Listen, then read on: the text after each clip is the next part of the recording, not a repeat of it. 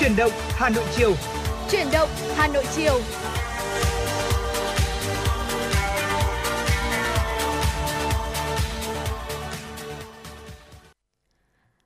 Được gửi lời chào đến tất cả quý vị thính giả đang nghe đài. Và trong truyền động Hà Nội chiều nay, Bảo Trâm Quang Minh chúng tôi vẫn sẽ là những người đồng hành cùng quý vị. À, và trong truyền động Hà Nội sáng, trong truyền động Hà Nội trưa, à, Bảo Trâm Quang Minh cũng đã đồng hành cùng quý vị rồi. Và trong chiều ngày hôm nay chúng tôi vẫn sẽ tiếp tục là những host ừ. đồng hành cùng quý vị. Và mong rằng là chúng ta vẫn sẽ chúng tôi vẫn sẽ mang đến cho quý vị những cái nguồn năng lượng mới, mang đến cho quý vị những giây phút thư giãn, đặc biệt là trong một ngày cuối tuần như ngày hôm nay. Dạ vâng ạ, thật là duyên khi mà chúng tôi có cơ hội để có thể là đồng hành trong 3 khung giờ sáng, trưa và chiều ừ. à, từ 6 giờ 30 này đến 7 giờ 30 rồi lại từ 10 giờ đến 12 giờ và bây giờ là từ 16 giờ đến 18 giờ trên làn sóng của FM 96. Và tôi thì cứ đùa rằng là vì hai anh em vẫn là còn độc thân và cũng chưa có gia đình nên là à, cuối tuần thì vẫn có thời gian để có thể là đồng hành cùng quý thính giả thưa quý vị.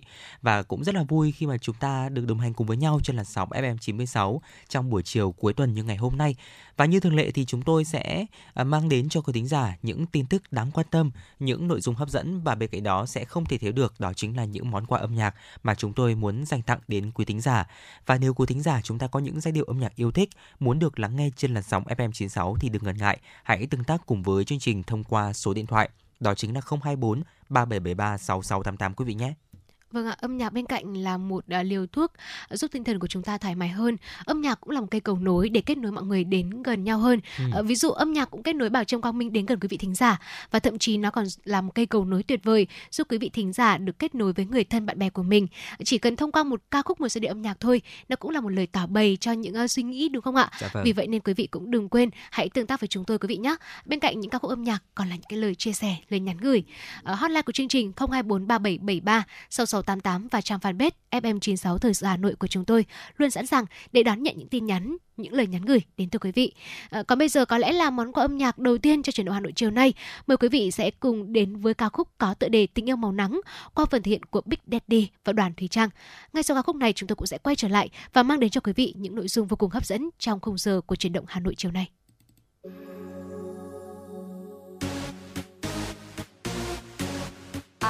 Ai, ai, mặc ngọn lai lai ngọn lai lai ai, ai, ai, mặc ngọn lai lai ngọn lai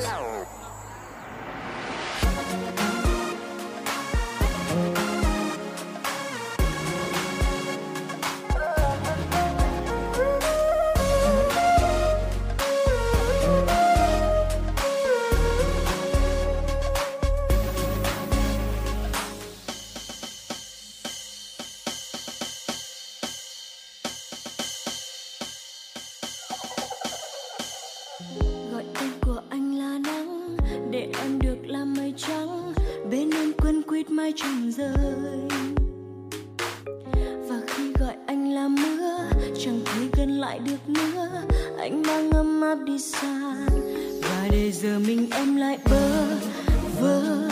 Lạc vào giấc mơ rồi lại chơi với mình giữa đất trời nơi nào xa rồi màn đêm tối, ai dần lối em để gần anh mãi? Và em muốn nhớ thương âm thầm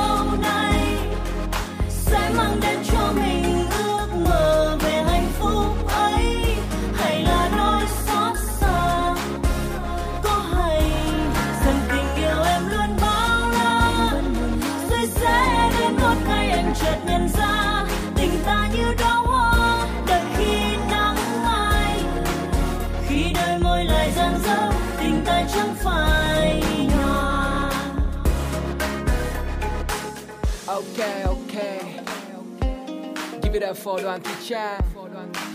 And you know me? Big Daddy from Lady Killer. One, two, three. Ready?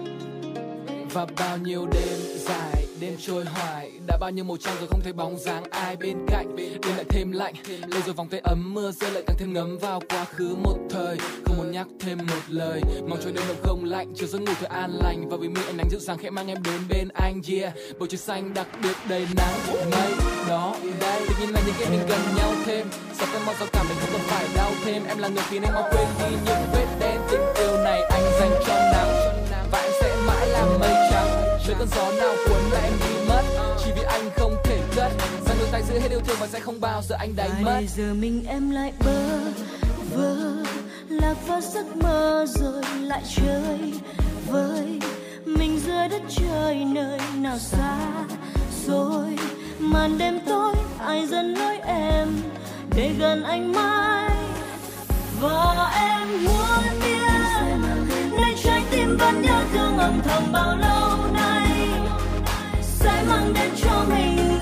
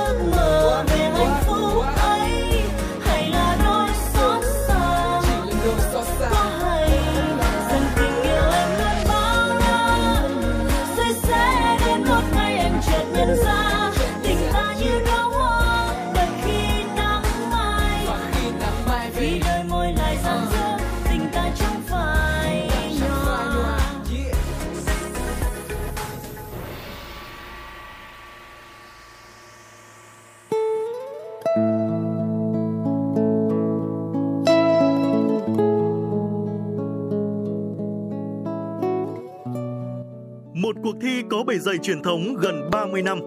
Một khởi đầu của các diva làng nhạc Việt. Là bệ phóng cho nhiều tài năng âm nhạc. Tiếng hát truyền hình Hà Nội đã trở lại mùa thi 2023 với tên gọi Tiếng hát Hà Nội với 4 vòng thi. Các thí sinh từ khắp mọi miền Tổ quốc được thử sức tranh tài trong 3 phong cách âm nhạc, thính phòng, dân gian, nhạc nhẹ với cơ hội được vinh danh và tỏa sáng. Vòng chung kết được tổ chức ngày 28 tháng 10 năm 2023 tại thủ đô Hà Nội. Giải nhất cuộc thi trị giá 200 triệu đồng. Các giải nhì, giải ba và giải chuyên đề đều có giá trị cao và được các nhà tài trợ trao thêm những giải thưởng đặc biệt. Tiếng hát Hà Nội 2023, một cuộc thi, một cơ hội so tài và tỏa sáng. Tiếng hát Hà Nội chấp cánh cho các tài năng. Trân trọng cảm ơn tập đoàn Vingroup và các công ty thành viên đã đồng hành cùng chương trình.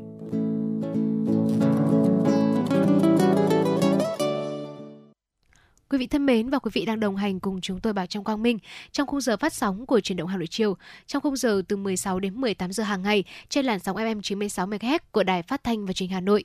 À, quý vị thân mến, mở đầu truyền động Hà Nội chiều nay, à, chúng tôi muốn mang đến một chủ đề trong tiểu mục cà phê chiều và tôi tin chắc chắn rằng là ly cà phê ngày hôm nay của chúng ta à, sẽ có rất là nhiều những cái bình luận cũng như là những cái quan điểm ờ, hơi trái chiều với nhau một chút.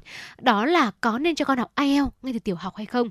Đây thực sự là một chủ đề mà được rất nhiều những bậc phụ huynh hiện nay quan tâm. Dạ vâng thưa quý vị, không thể phủ nhận lợi ích của việc cho trẻ nhỏ làm quen với tiếng Anh từ nhỏ. Thế nhưng mà cho con luyện thi IELTS khi mà vừa đọc viết thành thạo tiếng Việt thì có đang là quá sức hay là không? Thưa quý vị, mùa tuyển sinh năm 2023 thì có hơn 100 trường sử dụng chứng chỉ IELTS để xét tuyển đại học. Đạt 5.5 IELTS trở lên, các em học sinh có cơ hội trúng tuyển lớp 10 nhiều trường trung học phổ thông tại Hà Nội. và đã có trường xét tuyển thẳng vào lớp 6 đối với học sinh tiểu học có chứng chỉ ngoại ngữ quốc tế. Trong đó thì có nhiều em đã có chứng chỉ IELTS. À, ngày càng nhiều gia đình lựa chọn cho con thi chứng chỉ này từ rất là sớm và không thể phủ nhận được rằng là cái lợi ích của việc cho trẻ làm quen với tiếng Anh ngay từ còn nhỏ. Và theo một nghiên cứu của Đại học Washington, Mỹ đã từng chỉ ra rằng khi mà trẻ tiếp xúc với ngôn ngữ thứ hai từ lúc ở dưới 6 tuổi đấy ạ thì sẽ thường tiếp thu kiến thức nhanh hơn và ghi nhớ tốt hơn cũng như là tự tin hơn trong giao tiếp. Và một tín hiệu đáng mừng đó chính là ở hiện có rất nhiều bậc phụ huynh đã chú ý tới việc cho con học tiếng Anh từ sớm, áp dụng theo các chuẩn quốc tế, chú trọng cả bốn kỹ năng nghe nói đọc viết. Tuy nhiên thì việc học ngôn ngữ là một quá trình đòi hỏi từng bước một, thế nên là dù phụ huynh có tâm lý chuẩn bị sớm thì việc học và thi lấy những chứng chỉ tiếng Anh cũng phải đúng lúc và phù hợp với lứa tuổi của các em nữa. Ờ, vâng, thưa quý vị, ờ, việc mà nhiều gia đình ngay khi mà con vừa đọc viết thành thạo tiếng mẹ đẻ chưa được bao lâu đã lựa chọn cho con luyện thi IELTS có đang là quá sức đối với các em không ạ? Và đâu sẽ là thời điểm vàng để học và thi IELTS đây? À, thưa quý vị, trước khi chúng ta trả lời những câu hỏi này thì chúng tôi xin được đưa ra một ví dụ như sau. Đó là giữa tháng 6 của năm nay, việc một trường trung học cơ sở xét tuyển thẳng 35 em học sinh có chứng chỉ năng lực tiếng Anh quốc tế đã gây rất là nhiều sự chú ý. Bên cạnh những cái chứng chỉ dành cho lứa tuổi thiếu nhi, các em Ờ, nhiều em cũng đã sở hữu chứng chỉ IELTS đạt từ 5.0 trở lên. Ờ, không ít người bày tỏ sự khán phục về khả năng tiếng Anh vượt trội của các em học sinh khi mà mới đang học ở bậc tiểu học mà thôi. Ờ, tuy nhiên điều này cũng đặt ra những cái băn khoăn lo ngại về cuộc đua cho con theo học chứng chỉ tiếng Anh quốc tế từ rất sớm. Ví dụ cụ thể đây là chứng chỉ IELTS. Theo một cuộc khảo sát gần nhất vào năm 2022, mức điểm IELTS trung bình của người Việt đang là 6.2. Mức điểm này là chưa đủ để săn những cái học bổng uy tín Vậy nên, với phương châm mưa dầm thấm lâu, nhiều phụ huynh đã lựa chọn cho con mình theo IELTS từ rất sớm để chinh phục mức điểm cao. Nhưng mà liệu rằng sự kỳ vọng này có đang tạo áp lực cho con trẻ không ạ? Ờ, việc một số trường xét tuyển học sinh có chứng chỉ ngoại ngữ quốc tế khiến nhiều gia đình hướng cho con mình lựa chọn học thi IELTS ngay từ bậc tiểu học hay là đầu trung học cơ sở thay vì là học tiếng Anh phổ thông. Ờ, có cầu thì ắt là sẽ có cung. Ờ, xu hướng dịch chuyển trên thị trường đào tạo tiếng Anh là một điều tất yếu. Ờ, phụ huynh cho con em của mình học IELTS từ rất là sớm, những mong là giảm áp lực học tập cho con, nhưng mà điều này lại vô hình chung tạo thành một cái gánh nặng cho các em. Ờ, chứng chỉ tiếng Anh quốc tế giờ đang là một cái mục tiêu chung, mục tiêu học tập quan trọng của nhiều em học sinh. Để đạt được cái mục tiêu này, các em không chỉ mang nặng áp lực trong đầu đâu ạ, mà còn mang nặng cả hành trang trên vai của mình. Dạ vâng thưa quý vị, tại Việt Nam thì Hội đồng Anh cũng như là Trung tâm IDB là hai đơn vị tổ chức uh, thi cũng như là cấp chứng chỉ IELTS. Theo cả hai đơn vị này thì hiện không có quy định cụ thể về độ tuổi. Tuy nhiên thì à, đều khuyến nghị bài thi IELTS không khuyến khích dành cho thí sinh dưới 16 tuổi. Theo bộ phận đánh giá năng lực sử dụng tiếng Anh của Cambridge thì à, độ tuổi từ 9 đến 11 tuổi, tương đương học sinh lớp 4 đến lớp 6 đi ạ, thì đáp ứng yêu cầu về giao tiếp tiếng Anh là các em có thể là trò chuyện về những chủ đề gần gũi, quen thuộc với tốc độ chậm có thể là đưa ra những mô tả chỉ dẫn đơn giản để người nghe hiểu được và biết cách sử dụng những cụm từ, mẫu câu quen thuộc và cơ bản. Trong khi đó thì IELTS là công cụ để có thể là đánh giá năng lực tiếng Anh của người học, được thiết kế để kiểm tra đầy đủ những kỹ năng ngôn ngữ cần thiết cho việc học tập hoặc là làm việc thành công tại quốc gia nói tiếng Anh, nghĩa là ở một trình độ cao hơn nhiều và mục đích sử dụng thì cũng rất là khác với cái mục đích mà chúng ta có thể là dùng những cái cụm từ hay là mẫu câu quen thuộc để chúng ta giao tiếp. Và thưa quý vị, ờ, có lẽ rằng là một câu hỏi được đặt ra, cuộc chạy đua thi IELTS rồi sẽ có điểm dừng nếu câu hỏi rằng là IELTS giúp chúng ta thay đổi điều gì trong tư duy thì sẽ được người học đặt sâu trong tâm trí của chúng ta. Vâng ạ, thấy rằng là trong bài viết này có một cái câu rất là hay đó là IELTS là một cái công cụ để đánh giá năng lực tiếng Anh của người học, được thiết kế để kiểm tra đầy đủ các kỹ năng ngôn ngữ cần thiết cho việc học tập ừ. hoặc làm việc và IELTS không phải là tất cả. Ờ, các bạn nhỏ bây giờ cũng không thể là chỉ tập trung vào học mỗi tiếng Anh mà quên đi những môn học khác được, đúng không ạ? Dạ vâng. Ờ, và mong rằng là với tách cà phê chiều nay, ờ, cái câu hỏi rằng là có nên cho con học IELTS ngay từ tiểu học hay không, quý vị phụ huynh có lẽ cũng đã có những cái câu trả lời cho riêng mình và nếu như mà các con trong một cái tư thế chủ động các con cũng muốn học tập ừ. thì phụ huynh hoàn toàn có thể tạo điều kiện cho các bạn nhỏ. À, mặc dù ở đây cũng có khuyến cáo rằng là chỉ nên cho con học khi mà từ đủ 16 tuổi trở lên. À, đây là một lời khuyên đến từ Hội đồng Anh và Trung tâm ITB, hai đơn vị được phép tổ chức thi và cấp chứng chỉ IELTS. À, tuy nhiên thì à, tùy vào mỗi gia đình, tùy vào mỗi bạn nhỏ, các bạn ấy cũng sẽ có uh, nhu cầu sở thích riêng và ba mẹ uh, tôi nghĩ rằng điều cần thiết nhất ba mẹ cần làm đó là đồng hành cùng con và giúp con định hướng tương lai một cách rõ ràng và tốt nhất. Dạ vâng thưa quý vị, có thể nói rằng là ngoại ngữ nói chung và tiếng Anh nói riêng thì là một cái công cụ không thể thiếu trong quá trình hội nhập và phát triển đúng không ạ? Khi mà chúng ta cái quá trình mà hội nhập toàn cầu đang diễn ra rất là nhanh chóng cũng như là uh, rất là mạnh mẽ trên nhiều lĩnh vực trong đó có cả giáo dục nữa để chúng ta có thể là tiếp cận đến những cái tri thức mang tính quốc tế cũng như là uh, sánh vai được với uh, cái sự phát triển của những nền giáo dục uh, thành công trên thế giới thì có lẽ tiếng Anh cũng đóng một vai trò rất là quan trọng. Tuy nhiên, học tiếng Anh với chứng chỉ nào, phương pháp ra sao cũng phụ thuộc rất nhiều về cái mục đích của chúng ta cũng như là cái chứng chỉ phù hợp với chúng ta. Vì vậy nên là chúng ta cũng hoàn toàn cân nhắc đến cái việc là chúng ta có nên học chứng chỉ IELTS quá sớm hay là không. Và chúng tôi cũng xin được nhắc lại đó chính là uh, Hội đồng Anh và Trung tâm IDB là hai đơn vị được phép tổ chức thi và cấp chứng chỉ IELTS thì theo cả hai đơn vị này à, không có quy định về độ tuổi cụ thể. Tuy nhiên thì hai đơn vị này đều đưa ra một cái khuyến nghị rằng là bài thi IELTS không khuyến khích dành cho thí sinh dưới 16 tuổi thưa quý vị. Và hy vọng là những thông tin vừa rồi thì cũng đã mang đến cho quý tính giả thêm những góc nhìn và những thông tin thật là bổ ích về câu hỏi mà chúng ta đặt ra. À, quyết định là ở quý vị thính giả. Và nếu quý vị chúng ta có những chia sẻ nào hay là có những quan điểm nào về chủ đề này cũng có thể tương tác cùng với chúng tôi quý vị nhé. Thông qua số điện thoại quen thuộc đó chính là 024 3773 6688 hoặc fanpage FM96 Thời sự Hà Nội. Và quý vị thân mến, trước khi đến với những điểm tin có trong truyền động Hà Nội chiều nay, mời quý vị sẽ cùng lắng nghe ca khúc Những trái tim Việt Nam qua phần thiện của nhiều nghệ sĩ.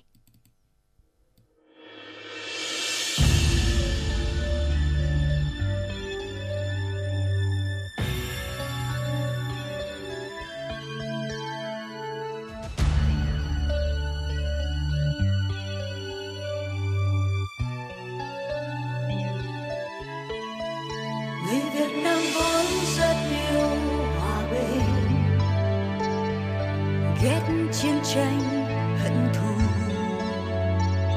Nhưng non sông kêu tên chúng ta. Sẵn sàng.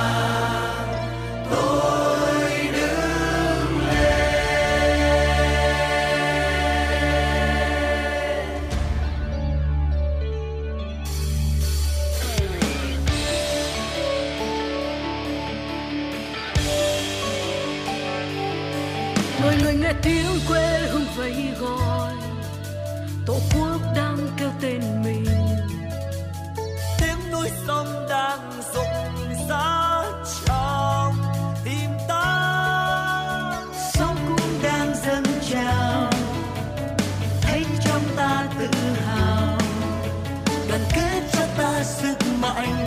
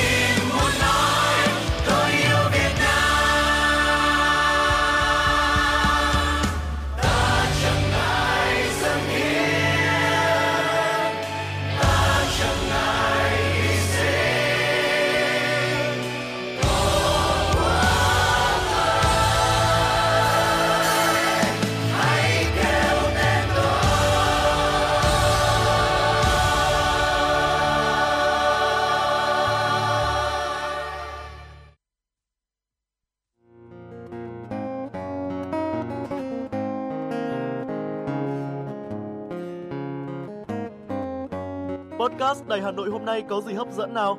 Đầu tiên là chương trình Hà Nội tin mỗi chiều, lên sóng lúc 18 giờ chiều hàng ngày. Những dòng tin tức nóng hổi, những vấn đề đang được dư luận quan tâm sẽ được bình luận dưới góc nhìn của biên tập viên Đài Hà Nội cùng với sự đồng hành của các chuyên gia và cố vấn. Chưa hết, podcast Đài Hà Nội hôm nay còn có một chương trình khá ấn tượng mang tính chất đời sống giải trí mang tên Lưu Hương Blog Chiều. Lên sóng lúc 18 giờ 15 phút hàng ngày, biên tập viên Lưu Hương sẽ chia sẻ cùng quý vị và các bạn những câu chuyện nhỏ nhưng mang đầy ý nghĩa từ đời sống, những dòng tự sự và đặc biệt có cả những ca khúc do chính biên tập viên Lưu Hương thể hiện cùng với guitar. Bên cạnh đó, còn có chương trình Đọc truyện đêm khuya. Lên sóng lúc 22 giờ hàng ngày, những tác phẩm hay trong chương trình Đọc truyện đêm khuya sẽ là người bạn đồng hành cùng bạn đi qua những đêm dài. Phát hành trên 5 nền tảng app Hà Nội On, web Hà Nội Online.vn, Apple Podcast, Spotify, Google Podcast. Mời quý vị và các bạn đón nghe. Podcast Đài Hà Nội, nghe mọi nơi, khơi nguồn cảm xúc.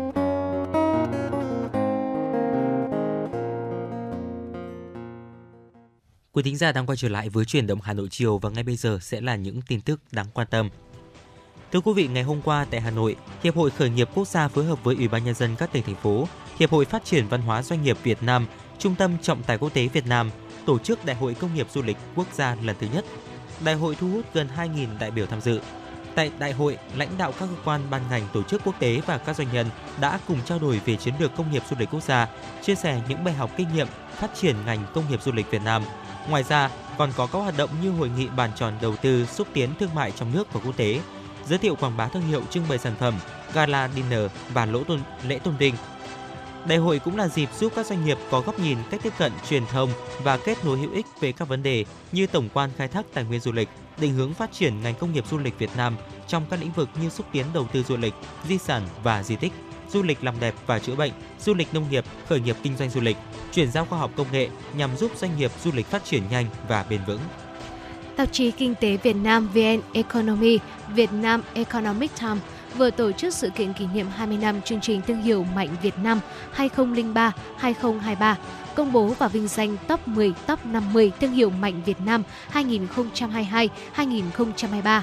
Tham dự chương trình có đại diện lãnh đạo các ban bộ ngành trung ương, lãnh đạo các hiệp hội các chuyên gia kinh tế trong nước và quốc tế cùng gần 300 CEO, các doanh nghiệp thương hiệu mạnh Việt Nam trên toàn quốc. Chương trình Thương hiệu mạnh Việt Nam là sự kiện thường niên lớn nhất của tạp chí Kinh tế Việt Nam VN Economy Việt Nam Economic Times, được khởi xướng từ năm 2003 và duy trì liên tục tới nay. Trong suốt 20 năm, chương trình đã kiến tạo và phát triển một cộng đồng doanh nghiệp thương hiệu mạnh Việt Nam với hàng nghìn thương hiệu ở tất cả các ngành, các lĩnh vực hoạt động của nền kinh tế. Các thương hiệu mạnh được khảo sát công bố và vinh danh hàng năm là các thương hiệu doanh nghiệp có kết quả hoạt động sản xuất kinh doanh xuất sắc ấn tượng, các thương hiệu tiên phong đổi mới sáng tạo, ứng dụng khoa học công nghệ tiên tiến nhất, tạo ra hiệu quả đột phá mới trong chuỗi giá trị sản xuất kinh doanh và thương mại sản phẩm dịch vụ. Các thương hiệu tiên phong cam kết và triển khai các kế hoạch, hành động về phát triển bền vững, cải thiện môi trường, biến đổi khí hậu, hướng tới thực thi cam kết Net Zero của Việt Nam, đồng thời tăng cường các chính sách hướng tới người lao động và cộng đồng. Các doanh nghiệp có giá trị thương hiệu cao được các tổ chức uy tín trong trong nước và quốc tế đánh giá, định giá. Cuối tuần ngày 8 tháng 10, giá vàng SJC được công ty vàng bạc đá quý Phú Nhuận PNG niêm yết mua vào 68,5 triệu đồng một lượng, 69,2 triệu đồng một lượng bán ra, giảm 100.000 đồng một lượng so với ngày hôm qua. Dù vậy, so với tuần cuối tuần trước, giá vàng SJC vẫn tăng thêm 400.000 đồng một lượng. Vàng SJC đang ở vùng đỉnh cao nhất từ đầu năm đến nay và chỉ thua mốc lịch sử khoảng 70 triệu đồng một lượng được lập vào tháng 5 năm ngoái. Trong khi đó thì giá vàng nhẫn, vàng trang sức 24K các loại được giao dịch quanh mức là 55,6 triệu đồng một lượng mua vào và 56,5 triệu đồng một lượng bán ra, giảm 300.000 đồng một lượng so với ngày hôm qua. Nếu so với cuối tuần trước, giá vàng nhẫn giảm mạnh 400.000 đồng một lượng. Diễn biến ngược chiều của giá vàng SJC và vàng nhẫn khiến chênh lệch giãn rộng, dù cùng là vàng 99,99%. Hiện vàng SJC đang cao hơn vàng nhẫn tới 12,7 triệu đồng một lượng. Xin chuyển sang những thông tin thời tiết đáng chú ý ngay sau đây. Vâng thưa quý vị, theo Trung tâm Dự báo Khí tượng Thủy văn Quốc gia, thời tiết tại khu vực Bắc Bộ đang có một khối không khí lạnh ở phương Bắc di chuyển xuống nước ta. Dự báo khoảng đêm mai mùng 9 tháng 10, bộ phận không khí lạnh này sẽ ảnh hưởng đến khu vực phía Đông Bắc Bộ, sau đó ảnh hưởng đến Bắc Trung Bộ và một số nơi ở phía Tây Bắc Bộ. Gió Đông Bắc trong đất liền mạnh cấp 2-3, cùng với biển cấp 3-4 do ảnh hưởng của không khí lạnh tăng cường, khu vực Bắc Bộ và Bắc Trung Bộ trời lạnh về đêm và sáng. Trong đợt không khí lạnh này, nhiệt độ thấp nhất ở Bắc Bộ và Bắc Trung Bộ sẽ dao động phổ biến từ 21 đến 24 độ, nhiệt độ cao nhất trong khoảng từ 25 đến 28 độ. Riêng khu vực vùng núi Bắc Bộ, nhiệt độ thấp nhất phổ biến trong khoảng từ 18 đến 21 độ, vùng núi cao có nơi dưới 16 độ. Cũng do ảnh hưởng của không khí lạnh, từ gần sáng ngày 10 tháng 10, vịnh Bắc Bộ gió đông bắc lại mạnh lên cấp 6, giật cấp 8, sóng biển cao từ 2 đến 3 mét, biển động. Trước khi đón không khí lạnh tăng cường, ngày mai, mùng 9 tháng 10, miền Bắc sẽ duy trì thời tiết không mưa, ngày nắng. Nhiệt độ cao nhất phổ biến trong khoảng từ 29 đến 32 độ C và nhiệt độ thấp nhất phổ biến trong khoảng từ 21 cho đến 24 độ C. Các tỉnh từ Quảng Bình đến Quảng Ngãi vào đêm nay và ngày mai mùng 9 tháng 10, dự báo tiếp tục có mưa rào và rông, cục bộ có mưa to. Khu vực Nam Trung Bộ, Tây Nguyên và Nam Bộ do ảnh hưởng của gió mùa Tây Nam nên đêm nay và ngày mai mùng 9 tháng 10 cũng sẽ có mưa rào và rông rải rác, cục bộ có mưa vừa mưa to với lượng mưa từ 10 đến 30 mm, có nơi trên 60 mm. Thời gian mưa tập trung vào chiều tối và tối. Cơ quan khí tượng cảnh báo trong mưa rông có khả năng xảy ra lốc xét, mưa đá và gió giật mạnh, nguy cơ xảy ra ngập úng tại các vùng trũng thấp và lũ quét, sạt lở đất ở vùng núi.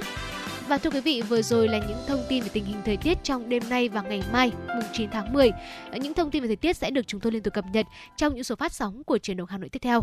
À, còn bây giờ thì trước khi đến với những thông tin quốc tế, mời quý vị cùng lắng nghe ca khúc có tựa đề Tình xa lúc bàn chiều, một sản phẩm đến từ K2CM.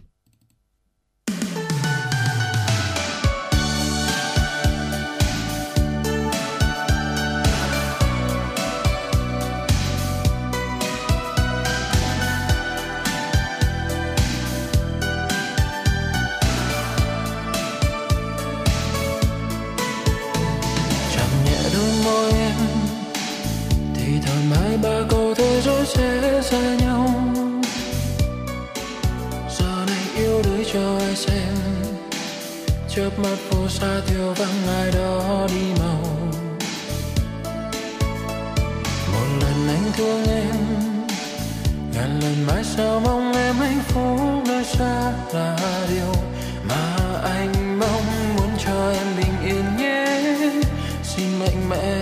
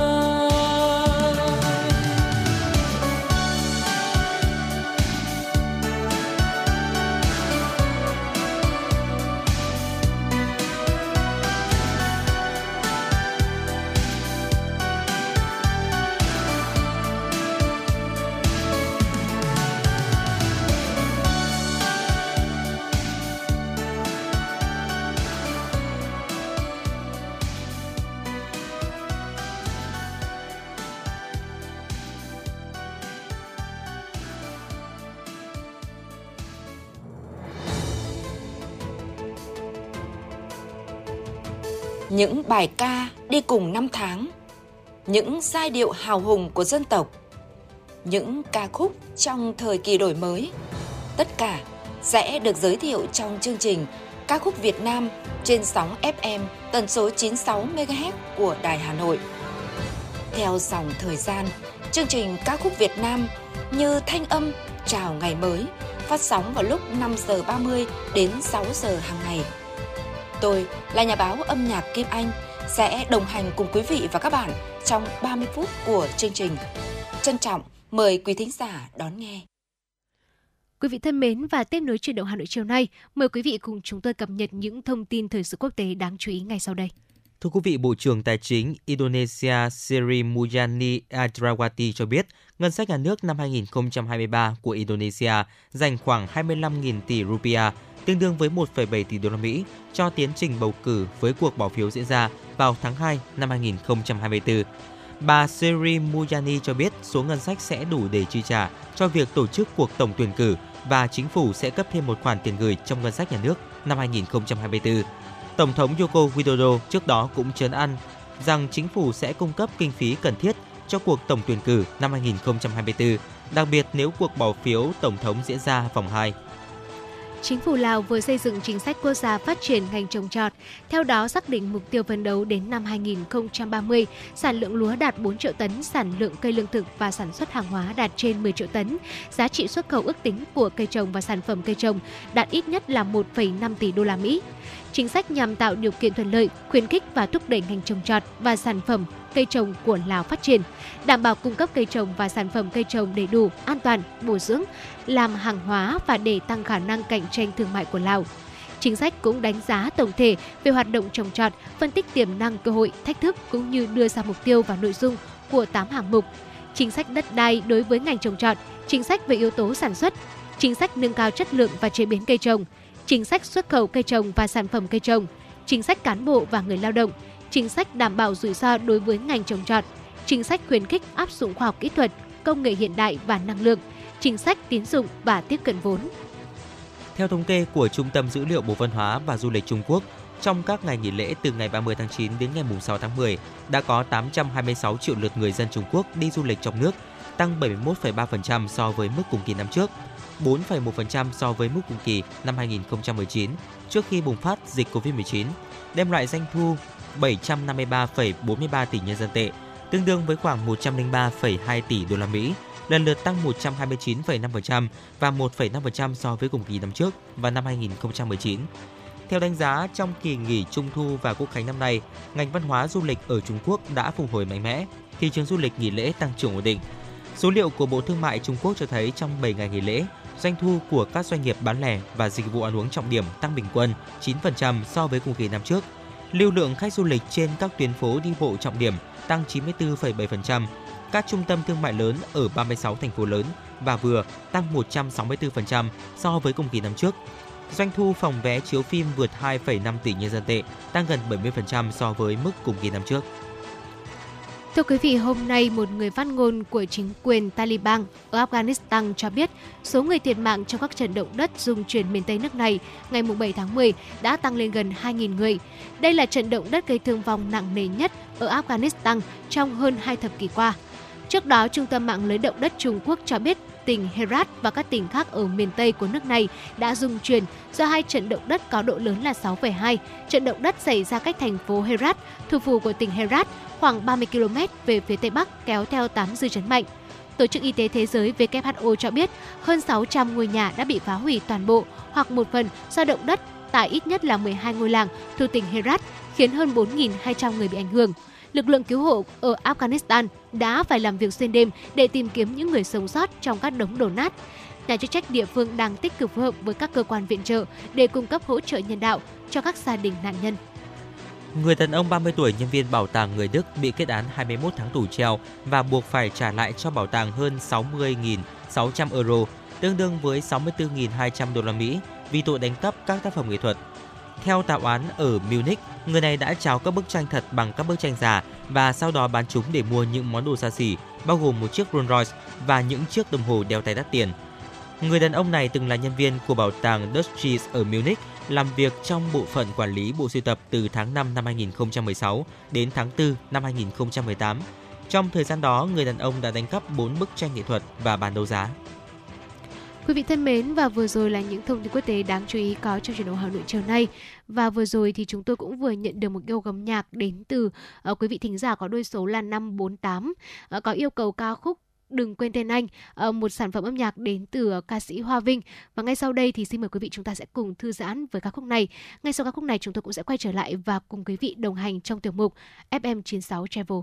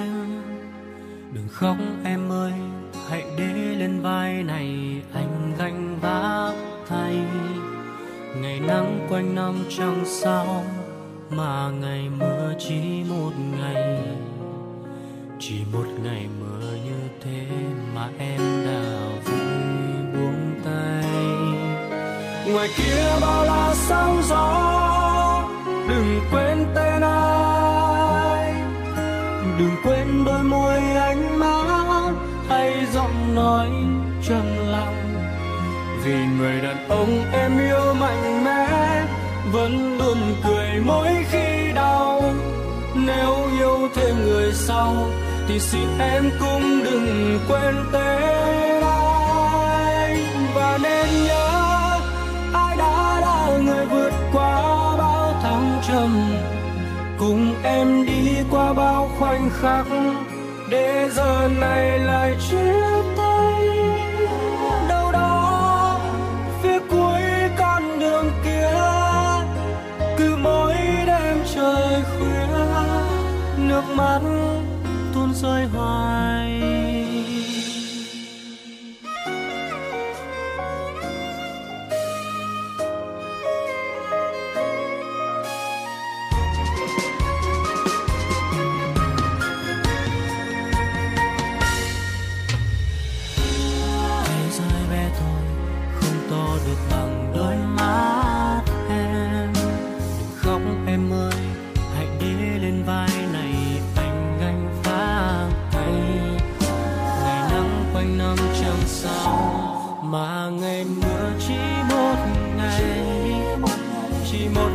mưa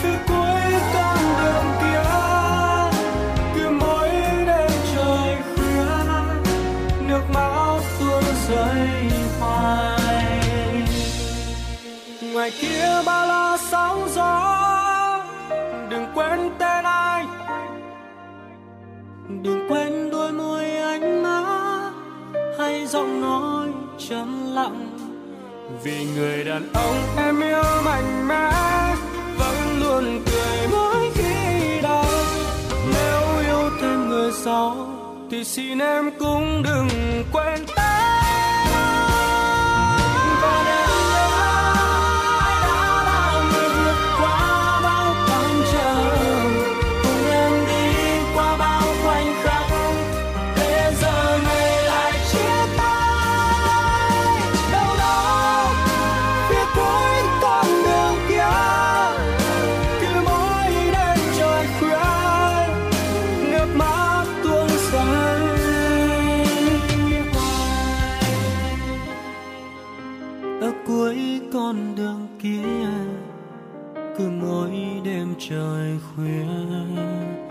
Nước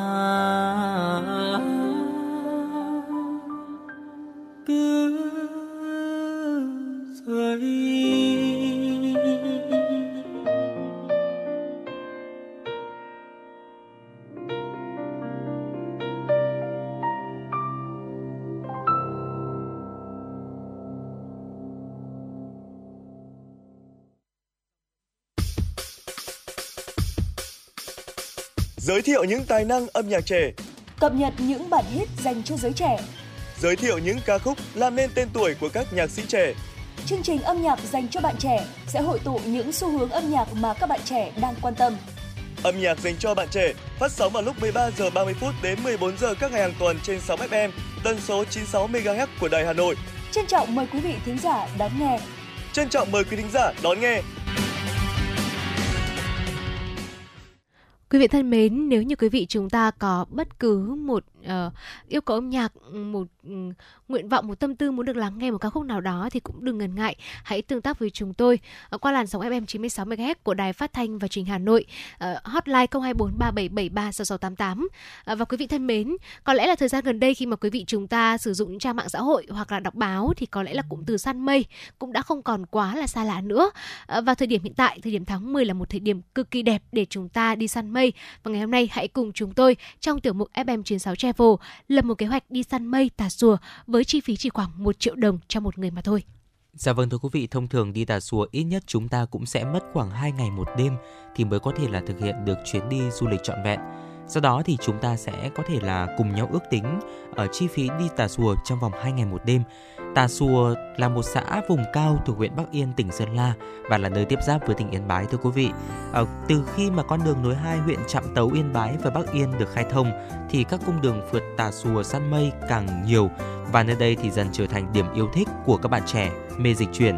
Cứ đến dịp uh, khoảng tầm này thưa quý vị tháng 9 tháng 10 trở đi cho đến cuối năm thì đi Tà rùa săn mây lại trở thành một trong những cụm từ khóa hot địa danh chính xác mà chúng ta các bạn trẻ hay chọn để săn mây đấy ạ. Đó chính là đỉnh của một dãy núi nhỏ nơi được cho là có đỉnh thấp nhất trong vòng 10 đỉnh núi cao nhất Việt Nam. Và ở thông thường thì tại những địa điểm thuộc vùng núi Tây Bắc như thế này thì chi phí cao nhất hầu hết sẽ dành cho khoản đi lại do khoảng cách, đường xa khó đi. Và ngay bây giờ chúng ta hãy cùng nhau tìm hiểu xem là sẽ có những cái lưu ý nào hay là có những cái bí kíp nào để chúng ta có thể là đi săn mây ở Tà Xùa trong vòng 2 ngày một đêm và có lẽ là chi phí uh, sẽ là một trong những yếu tố mà được mọi người quan tâm nhất phải không ạ? Vâng ạ, có lẽ là chi phí một triệu ở đây chúng tôi cũng chỉ là ước chừng trong khoảng một triệu đồng mà thôi. À, quý vị đôi khi chúng ta sẽ có những chi phí phát sinh hoặc là mình cũng có những cách chi tiêu thông minh hơn thì mình cũng có thể tiết kiệm hơn. À, nhắc đến chi phí đi trà tà xùa thì đầu tiên không thể không nhắc đến đó là chi phí di chuyển. Ở đây thì chúng tôi còn ừ, tìm hiểu và đưa ra một mức phí đó là từ 500 cho đến 700 ngàn đồng. Để di chuyển tự túc lên Tà Xùa, chúng ta thường có hai cách, một là đi xe máy hoặc hai là đi xe ô tô khách. Nếu như mà đi xe máy, tiền xăng xe chỉ dao động trong khoảng từ 300 đến 400 ngàn đồng. Tuy nhiên, chi phí kiểm tra xe trước, trong và sau khi di chuyển cũng tương đối cao. Và nếu như tay lái của bạn không chắc, ờ, đi nguy hiểm và đôi lúc cũng sẽ bị lạc đường nếu như mà chúng ta không tìm hiểu kỹ trước tuyến đường đi của mình. Theo đó, hãy cân nhắc thật kỹ trước khi quyết định lựa chọn phương án di chuyển quý vị nhé. À, việc đi xe máy lên Tà Xùa cũng sẽ khiến chúng ta mất sức rất là nhiều. Còn nếu chọn đi ô tô khách, quý vị chúng ta có khá nhiều lựa chọn. Ví dụ như là tùy vào hãng xe cũng như là giờ của xe chạy thì chúng ta có thể lên đến Tà Xùa. Thời gian di chuyển từ Hà Nội lên đến Tà Xùa là mất khoảng gần 5 giờ đồng hồ với cái giá vé di chuyển của xe khách là 350.000 đồng một chiều và 700.000 đồng trong một vé khứ hồi. Như vậy là tính ra thì chi phí di chuyển đến Tà Xùa sẽ rơi vào khoảng từ 500 cho đến 700 ngàn đồng. Ừ, dạ vâng ạ, về chi phí lưu trú thì sẽ dao động từ 200 cho đến 500 ngàn đồng một đêm thưa quý vị. Hiện tại thì mặc dù Tà Xùa cũng có rất nhiều địa điểm lưu trú đẹp Tuy nhiên thì để có thể đặt được những căn phòng ưng ý như là chúng ta mong muốn ạ, thì chúng ta nên tham khảo và đặt phòng sớm. Việc này cũng giúp cho chúng ta tính toán được xem có nên mượn xe máy tại những địa điểm lưu trú này hay là không. À, thông thường thì địa điểm lưu trú đến những địa điểm check-in để săn mây tương đối xa, nên là khi lựa chọn đặt phòng lưu trú, chúng ta cũng sẽ phải tìm hiểu kỹ lưỡng trước khi mà chúng ta đặt phòng. Hầu hết thì các homestay ở đây chủ yếu là phòng dom, à, nghỉ tập thể, chất lượng cũng có cái sự khác nhau giữa các khu lưu trú đấy ạ. Giá phòng dom tương đối rẻ, chỉ dao động từ khoảng 100 ngàn cho đến 150 ngàn đồng một người một đêm mà thôi. Tuy nhiên thì cũng có một số những địa điểm lưu trú như là ở Tà Suối Hills Homestay hay là Tà, Tà Suối Lưu Chế có dịch vụ phòng đôi cho du khách. Giá của phòng đôi cũng dao động từ 500 cho đến 600 ngàn đồng một đêm. Các phòng ở đây cũng có view rất là đẹp. Dạ vâng ạ, Tà Xùa Lũ Chế cũng là một cái tên mà Quang Minh cũng đã từng đến đây rồi. Thực sự là cái view nó phải gọi là đáng đồng tiền bát gạo đấy ạ khi mà tôi được uh, nhìn thấy cả một cái thung lũng và uh, có lẽ là trong vòng 30 phút thôi thế nhưng mà cái cảnh vật ở trước mắt có thể là thay đổi rất là chóng mặt bảo cho ạ. Uh, đầu tiên là có thể là chúng ta thấy sương mù, một lúc sau lại thấy nắng, một lúc sau chúng ta thấy mưa mưa một chút, thế rồi lại có thể là săn mây được trong vòng 30 phút thì thực sự cái view này uh, rất là tuyệt vời để chúng ta có thể là trải nghiệm.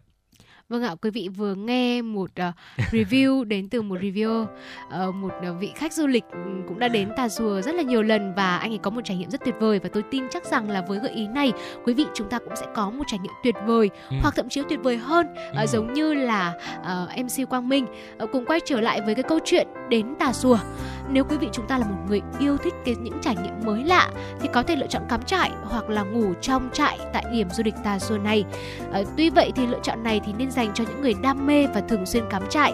Còn nếu như quý vị chúng ta mới chỉ lần đầu đến đây, à, chưa từng cắm trại bao giờ à, thì rất là gặp sẽ sẽ rất là dễ gặp những cái vấn đề trong cái quá trình mình thực hiện. À, hoặc là quý vị chúng ta cũng có thể chủ động thuê dụng cụ cắm trại là cũng có thể uh, ngủ tại lều trại uh, gọi như là đi picnic vậy. Và giá thuê đồ cắm trại chúng tôi tham khảo tại đây là khoảng 200.000 đồng trong một ngày. Như vậy thì rõ ràng cũng giúp tiết kiệm chi phí hơn nhiều so với cái việc là uh, book phòng trong những căn homestay hay là resort. Uh, tuy nhiên việc mang vác từ Hà Nội cũng tương đối công kình nếu như mà chúng ta di chuyển bằng xe máy cá nhân tùy thuộc vào nhu cầu sở thích cũng như là chi phí À, quý vị chúng ta hoàn toàn có thể lựa chọn theo ý của mình tuy nhiên chi phí lưu trú ở Tà Xùa trong hai ngày một đêm cũng chỉ rơi vào khoảng từ 200 cho đến 500 ngàn đồng cho mỗi người trong một đêm mà thôi Dạ vâng ạ, tiếp theo chúng ta cùng đến với chi phí ăn uống là 500 000 đồng một người thưa quý vị. Chi phí ăn uống ở đây thì cũng khá là rẻ thôi ạ. Đương nhiên thì đã cất công lên tới đây thì chúng ta đừng quên thưởng thức những món đặc sản của nơi này. Có rất nhiều món ngon phải kể đến ví dụ như là gà nướng này, lạp sườn, thịt các bếp, xôi nếp nương. Ngoài ra thì chúng ta đến với Tà Xùa cũng có thể là thưởng thức những món ăn nhẹ như là các xiên thịt hoặc là một số rau củ quả nướng như là à, ngô nướng này, khoai nướng hoặc là xúc xích. Ăn sáng thì chúng ta có thể là ăn tại homestay với giá khoảng từ 25 cho đến 30 ngàn đồng một suất và có một số homestay thì suất ăn sáng của chúng ta cũng đã bao gồm trong giá phòng rồi. À, tính ra thì như vậy mỗi bữa ăn của chúng ta nếu đi theo nhóm đông khoảng 5 đến 6 người thì chỉ dao động trong khoảng từ 700 cho đến 800 ngàn đồng một bữa và chia ra mỗi người sẽ hết khoảng hơn 100 ngàn đồng. Ngoài ra thì đã tới Tà Xùa rồi, chúng ta nên ngồi cà phê để có thể là thưởng thức và tận hưởng trải nghiệm rất là chill giữa phong cảnh bao la của đất trời. À, do vị trí địa lý nên là giá của những loại nước uống ở đây cao hơn nhiều so với những địa điểm khác. Tuy nhiên thì cũng dao động từ 50 cho đến 100 ngàn đồng một đồ uống. Thế nhưng mà bù lại chúng ta sẽ có thể là được ngắm rất nhiều cảnh đẹp miễn chê đấy ạ. Vâng ạ, như vậy là tổng chi phí ăn uống dành cho một người đi Tà Xùa bao gồm 3 đến 4 bữa ăn chính và hai bữa phụ sẽ rơi vào khoảng 500 ngàn đồng cho mỗi người. À, Do đó mà tổng các loại chi phí dành cho chuyến đi Tà Xùa trong 2 ngày một đêm ờ, cũng chi hết chừng ở từ 1 triệu đến 1 triệu rưỡi cho mỗi người mà thôi.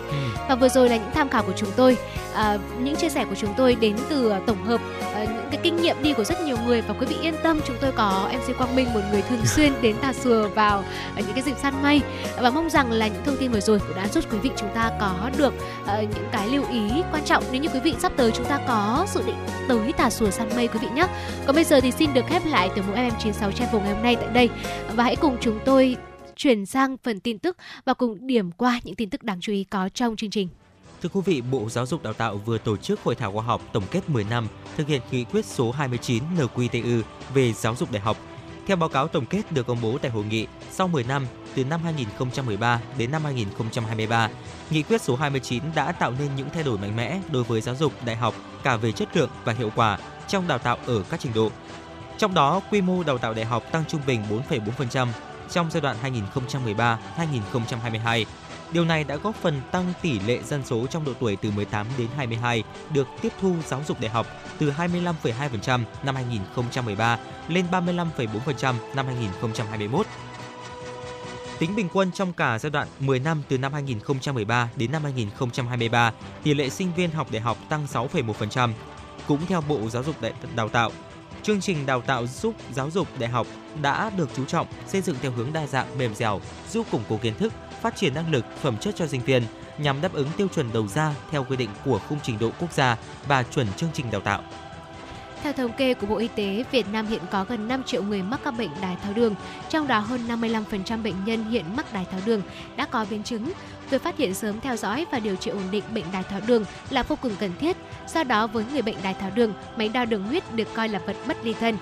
Đánh vào tâm lý ngại thử đường huyết bằng phương pháp truyền thống có kim cắm dưới da, thì hiện trên thị trường ra bán nhiều loại đồng hồ đo đường huyết không xâm nhập, tức là không cần trích máu.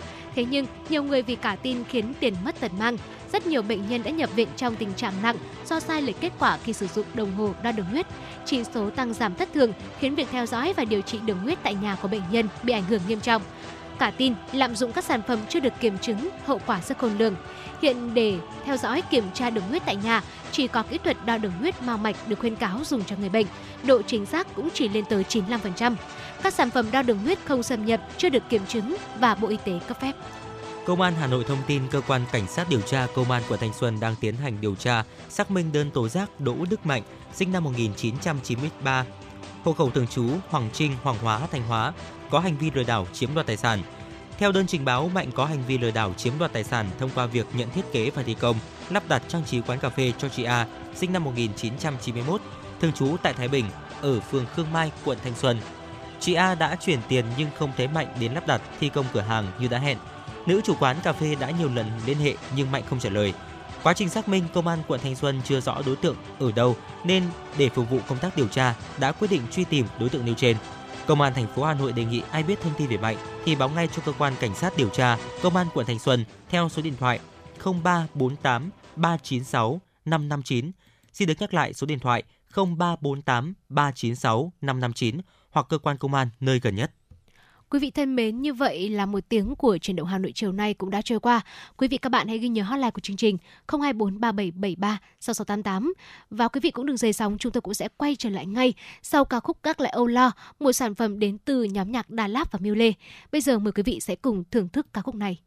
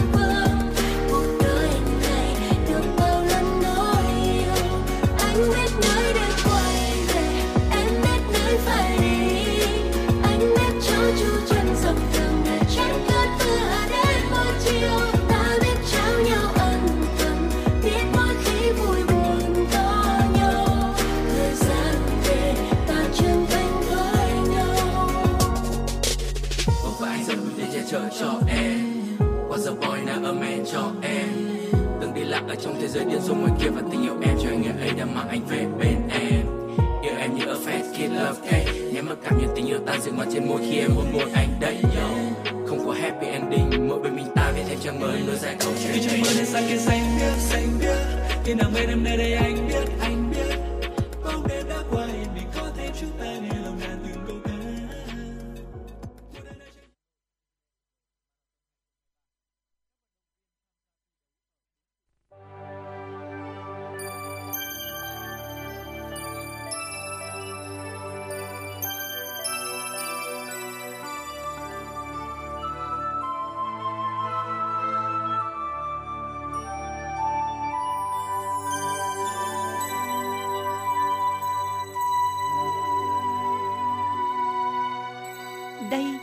là đài phát thanh và truyền hình Hà Nội.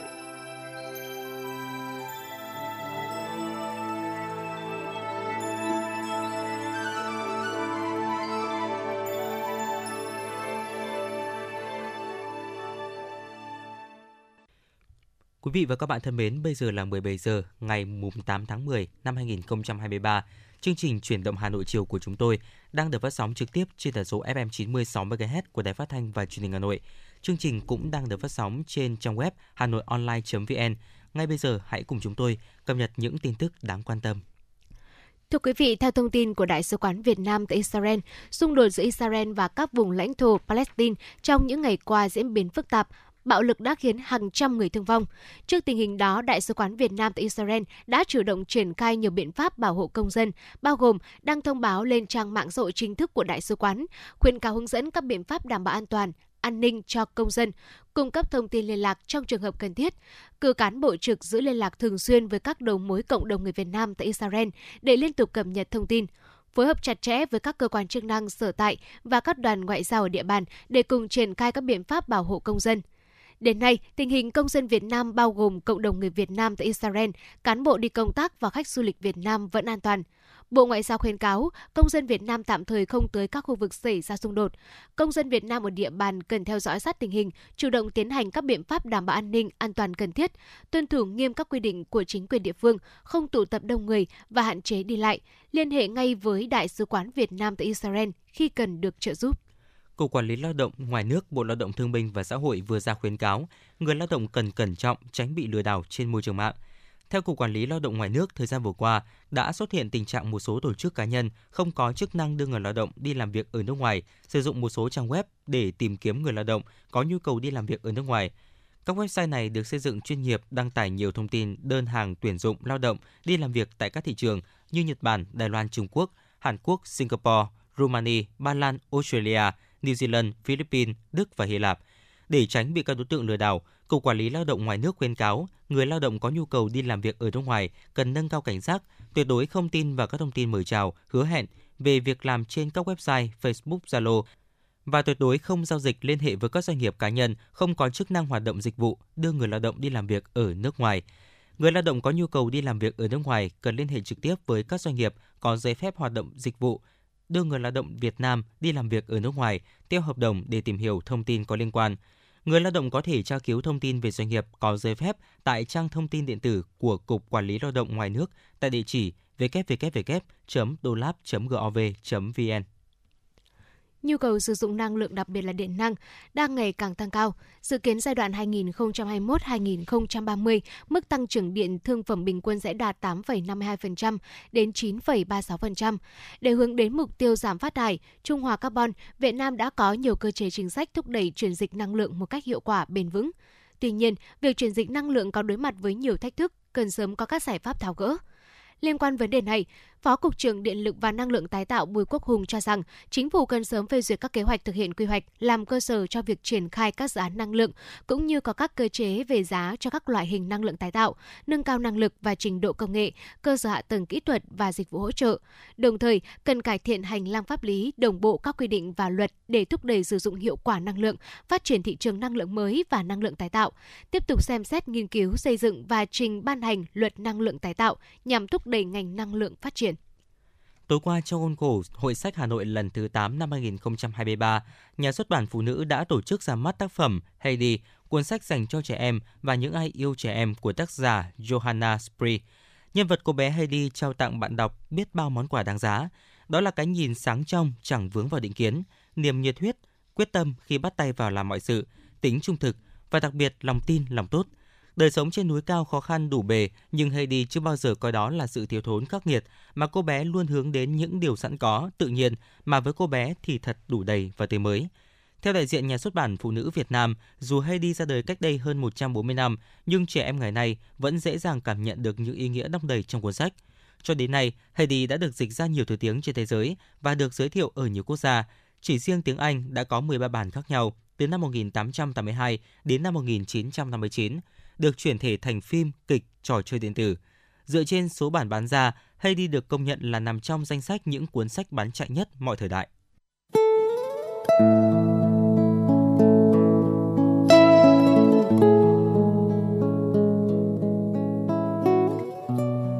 Một cuộc thi có bề dày truyền thống gần 30 năm.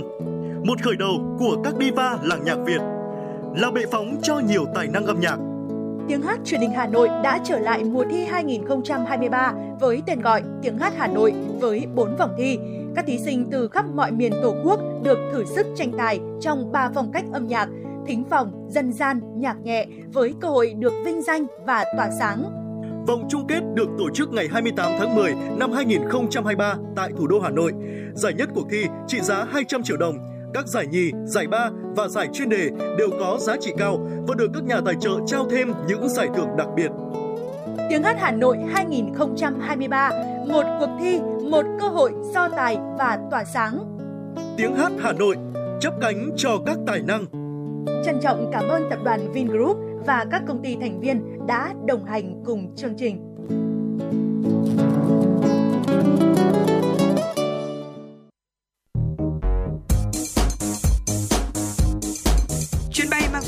FM96 đang chuẩn bị nâng độ cao. Quý khách hãy thắt dây an toàn, sẵn sàng trải nghiệm những cung bậc cảm xúc cùng FN96. Thưa quý vị và các bạn, loại hình nhà ở nhiều chủ sở hữu hay còn gọi là chung cư mini vốn đã tồn tại từ nhiều năm nay nhưng vẫn chưa có quy định pháp lý nào để quản lý loại hình này. Trước những bất cập trong công tác quản lý cùng với những hiểm họa cháy nổ tiềm tàng sau vụ cháy tại Thanh Xuân, các cấp chính quyền cũng đã khẩn trương ra soát và phối hợp với người dân sinh sống tại các chung cư mini để khắc phục các lỗi mất an toàn, phòng cháy chữa cháy. Ghi nhận tại quận Tây Hồ. Khu chung cư mini tại số 95 ngõ 141 Trích Giải, phường 10, quận Tây Hồ, vốn cùng chủ đầu tư tòa nhà xảy ra vụ cháy tại Khương Hạ, quận Thanh Xuân là Nghiêm Quang Minh, thường trú tại phường Yên Hòa, quận Cầu Giấy, Hà Nội. Trên diện tích 314 m2, chủ đầu tư cũng đã xây dựng 8 tầng trên diện tích 290 m2 với 45 căn hộ và là nơi sinh sống của 75 nhân khẩu nhưng không đáp ứng được quy định phòng cháy chữa cháy hiện hành khi không có lối thoát hiểm, nhà để xe tại tầng 1 không có cửa ngăn khói, cầu thang hở và các trục kỹ thuật thông với các tầng rất nguy hiểm khi xảy ra cháy nổ thì khói sẽ lan ra khắp tòa nhà. Nhận thức rõ được nguy hiểm cháy nổ sau vụ cháy tại quận Thanh Xuân, nên chính quyền phường Bưởi cũng đã khẩn trương phối hợp với cư dân sinh sống tại tòa nhà này để triển khai các giải pháp phòng cháy chữa cháy cấp bách như yêu cầu chủ đầu tư lắp thang thoát hiểm ngoài trời, đục lối thoát hiểm sau nhà, phá chuồng cọp làm lối đi lại. Ngoài ra, cầu thang cũng sẽ được bịt kín và lắp cửa chống cháy ngăn khói, cũng như bịt các trục kỹ thuật thông tầng, cũng như bố trí các trang thiết bị phòng cháy chữa cháy cho tòa nhà. Ông Trần Hồng Sơn, Phó ban quản lý khu chung cư mini số 95, phường Bưởi, quận Tây Hồ chia sẻ. À, được sự của tổ dân phố. Gợi ý thì mỗi gia đình cũng đã tự đi lo những cái thang dây rồi là những cái thiết bị phòng cháy chữa cháy cho mỗi gia đình trước. Và những biện pháp nào khi có xảy ra ở tại tại phòng. Đấy, thì tôi tôi thấy mỗi gia đình tôi lo. Thế còn nhân vụ này thì sau khi vụ này xảy ra một chút ý, thì một thời gian rất ngắn thì tôi thấy phường ờ, và tổ dân phố đầu tiên tổ dân phố đã cho chúng tôi mở một cửa thoát hiểm đằng sau rất kịp thời. Tôi nghĩ là rất kịp thời. Bởi vì chúng tôi rất lo âu nhưng mà bây giờ thì chủ đầu tư hồi xưa họ chưa làm thì bây giờ ai là người ra thì phường đã lao vào cuộc ngay. Phường không cần biết chủ đầu tư là ai tôi tôi theo quan điểm của tôi tôi thấy thế. Phường lao vào, phường tự, phường làm. Thì sau đó phường sẽ đã triển khai làm việc rất tích cực, giải tỏa. Thứ nhất là giải tỏa trên ờ, sân thượng để cho bà con có cái chỗ để mà chạy trên. Rồi là hỗ trợ làm tất cả. Chúng tôi bây giờ nói thật là chưa bỏ một xu nào ra để làm cả. Tất cả phường lo hết. Thì đây là một điều rất là rất là cảm ơn các cơ quan chức năng, đặc biệt là quận và phường. Thế nhưng nó, cái việc nó cũng quá là nóng hổi. Việc làm này của chính quyền được sự đồng thuận và đánh giá cao của nhân dân khi nhanh chóng vào cuộc xử lý, khắc phục các lỗi vi phạm an toàn phòng cháy chữa cháy. Ông Hoàng Thanh Hải, Chủ tịch Ủy ban nhân dân phường Bưởi, quận Tây Hồ cho hay. Ở thực hiện các ờ, kế hoạch của thành phố cũng như của quận thì ờ, chúng tôi đã triển khai ngay các cái công việc để khắc phục các cái hạn chế liên quan đến công tác phòng cháy chữa cháy tại các cái tòa nhà và đặc biệt là tòa nhà này thì cũng là chúng tôi cũng đã Ờ, tổ chức họp dân ngay ờ, họp với chủ đầu tư ờ, yêu cầu chủ đầu tư phải có những cái trách nhiệm, các cái biện pháp để khắc phục theo các cái cái cái hướng dẫn về chuyên môn của các đồng chí công an phòng cháy. Thì cùng với các cái nội dung mà chúng tôi đã triển khai khắc phục, thì trong thời gian tới thì chúng tôi cũng sẽ tiếp tục tổ chức cái công tác đẩy mạnh cái công tác tuyên truyền, cái công tác tập huấn cho người dân Ờ, trên địa bàn nói chung cũng như là tại các cái tòa nhà mà có nhiều căn hộ nói riêng để ờ, phổ biến các cái kỹ năng ờ, về thoát hiểm, thoát nạn cũng như là các cái kỹ năng phòng cháy cho người dân để khi có sự cố xảy ra thì cũng người dân cũng sẽ sẽ chủ động để phòng tránh, sẽ phòng tránh, sẽ giảm tối thiểu những cái thiệt hại về tính mạng và tài sản nếu có sự cố xảy ra. Sau chỉ đạo của Ủy ban nhân dân thành phố Hà Nội về việc kiểm tra giả soát loại hình nhà ở nhiều căn hộ, cơ sở kinh doanh dịch vụ cho thuê trọ, đến nay, quận Tây Hồ cũng đã giả soát và thống kê có trên 1.300 nhà ở có nhiều chủ sở hữu và căn hộ cho thuê. Cùng với việc kiểm tra giả soát, Công an quận Tây Hồ cũng đang phối hợp với chính quyền địa phương để hoàn thiện các giải pháp đảm bảo an toàn phòng cháy chữa cháy cho loại hình chung cư mini, tổ chức tuyên truyền tập huấn kỹ năng phòng cháy chữa cháy và kỹ năng thoát hiểm khi có tình huống cháy xảy ra để người dân chủ động phòng ngừa. Trung tá Phạm Thế Vĩnh, đội trưởng đội cảnh sát phòng cháy chữa cháy và cứu nạn cứu hộ, Công an quận Tây Hồ cho biết. Ờ, chính đến thời điểm hiện tại bây giờ thì quận Tây Hồ chúng tôi đã kiểm tra được uh, trên 60% rồi. Ờ, về về cơ bản lỗi mà các nhà trọ chung cư mini này mà mắc phải thường xuyên là về cái ờ, số lô thoát nạn không đảm bảo. Về cái phương tiện uh, chữa cháy cứu nạn cứu hộ là chưa đầy đủ về cái việc nhận thức của người dân là là nhiều nơi là cũng chưa được đảm bảo theo cái quy định. Ờ, công tác mà, mà lực lượng bốn tại chỗ luôn luôn được ờ, nêu ra đề cao và đứng trước cái tình hình đấy. Thì lực lượng công an quận chúng tôi ờ, tăng cường rất rất nhiều các buổi tuyên truyền hướng dẫn cho người dân ở trên địa bàn các khu dân cư. Chúng tôi làm cả ngày và cả ban đêm. Chúng tôi cũng xuống đến từng cái khu dân cư đấy để tuyên truyền, hướng dẫn và ờ, đề nghị người dân ký cam kết đảm bảo an toàn phòng cháy cháy để trong quá trình ờ, sinh sống trên địa bàn ờ, làm sao cho không xảy ra sự cố cháy nổ gây thiệt hại nghiêm trọng về người và tài sản. Khi ý thức phòng cháy chữa cháy của người dân được nâng lên, cùng với sự nỗ lực cố gắng của chính quyền các cấp thì sẽ ngày càng giảm thiểu nguy cơ cháy nổ gây thiệt hại nghiêm trọng về người và tài sản có thể xảy ra trên địa bàn quận Tây Hồ.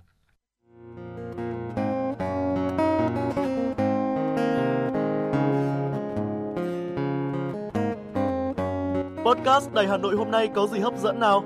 Đầu tiên là chương trình Hà Nội tin mỗi chiều, lên sóng lúc 18 giờ chiều hàng ngày. Những dòng tin tức nóng hổi, những vấn đề đang được dư luận quan tâm sẽ được bình luận dưới góc nhìn của biên tập viên Đài Hà Nội cùng với sự đồng hành của các chuyên gia và cố vấn.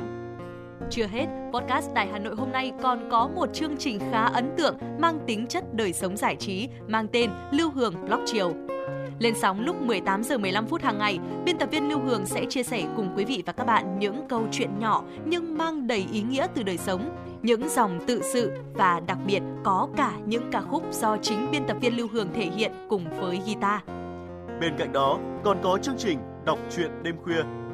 Lên sóng lúc 22 giờ hàng ngày, những tác phẩm hay trong chương trình Đọc truyện đêm khuya sẽ là người bạn đồng hành cùng bạn đi qua những đêm dài. Phát hành trên 5 nền tảng app Hà Nội On, web Hà Nội Online.vn, Apple Podcast, Spotify, Google Podcast. Mời quý vị và các bạn đón nghe. Podcast Đài Hà Nội, nghe mọi nơi, khơi nguồn cảm xúc.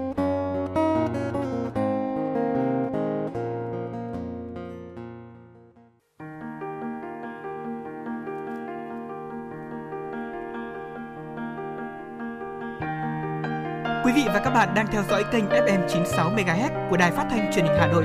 Hãy giữ sóng và tương tác với chúng tôi theo số điện thoại 024 3773 6688. FM 96 đồng hành trên mọi nẻo đường.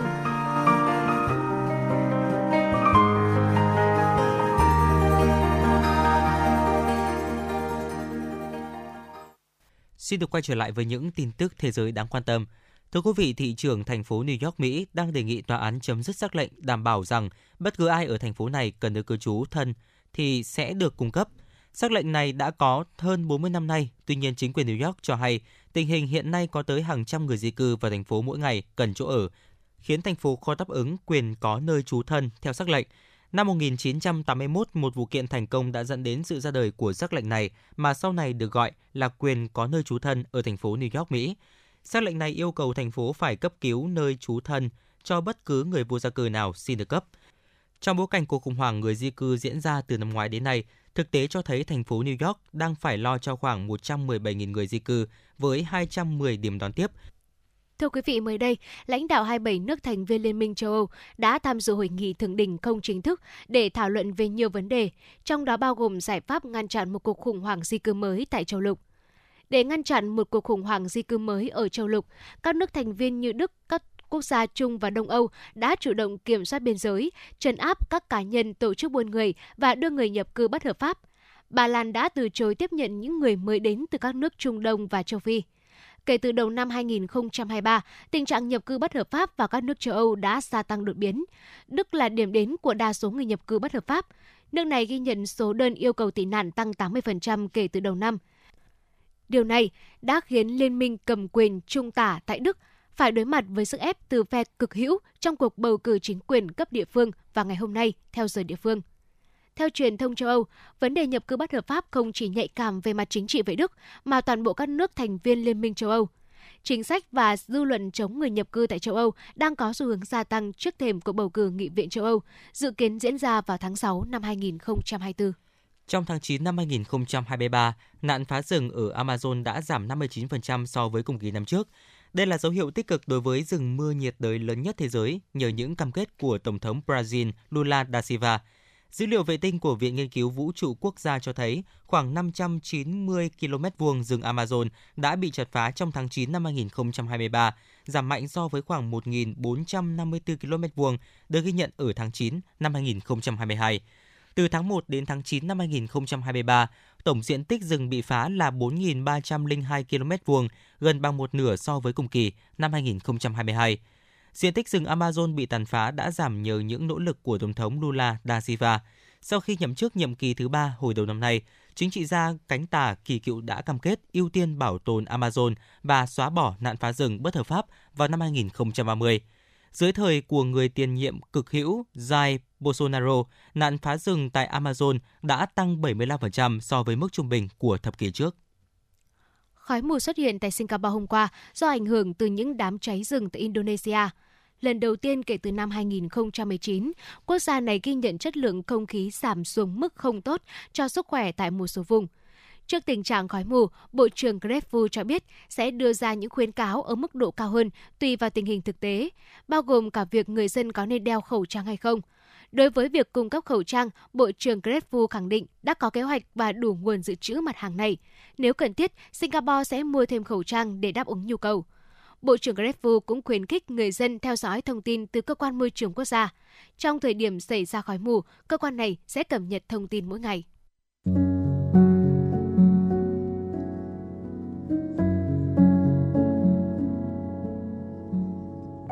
Postcard Đài Hà Nội, đọc truyện đêm khuya. Những cuộc đời, những số phận, những câu chuyện từ hiện thực cuộc sống, cả những hồi tưởng, ký ức về một thời chưa xa. Tất cả sẽ được gửi gắm mỗi ngày một số trong chương trình podcast Đọc truyện đêm khuya của Đài Hà Nội. Ở đó, mỗi câu chuyện của các nhà văn nổi tiếng Việt Nam và cả những cây bút trẻ sông sáo sẽ đưa quý thính giả xa gần đắm chìm trong những không gian và thời gian khi thì hư ảo, huyền hoặc, lúc lại chân thực đến bất ngờ, để rồi khép lại mỗi tác phẩm luôn là tình người, là sự tử tế, là tính nhân văn lan tỏa trong đời thường và thậm chí đôi khi còn là hồi chuông cảnh tỉnh những phận người lầm lỡ để định hướng con người đến một cuộc sống tốt đẹp hơn. 30 phút mỗi số trên sóng của Đài Hà Nội. Đó cũng là lúc bạn có thể thảnh thơi, lắng lại, hoa dòng cảm xúc bên chiếc radio quen thuộc hay chiếc điện thoại thông minh nhỏ xinh để ngẫm ngợi về những điều đã qua, để cảm nhận ngòi bút sắc sảo và tài năng văn chương của mỗi tác giả. Bởi dù ở thế hệ nào, giai đoạn nào, họ cũng luôn mong muốn có thể khai thác tận cùng mọi câu chuyện của cuộc sống. Đừng quên lắng nghe chương trình podcast đọc truyện đêm khuya trên sóng của Đài Hà Nội lúc 22 giờ tất cả các ngày trong tuần các bạn nhé. Phát hành mỗi ngày lúc 22 giờ trên 5 nền tảng app Hà Nội On, website hanoionline.vn, Apple Podcast, Spotify, Google Podcast. Mời quý vị và các bạn đón nghe.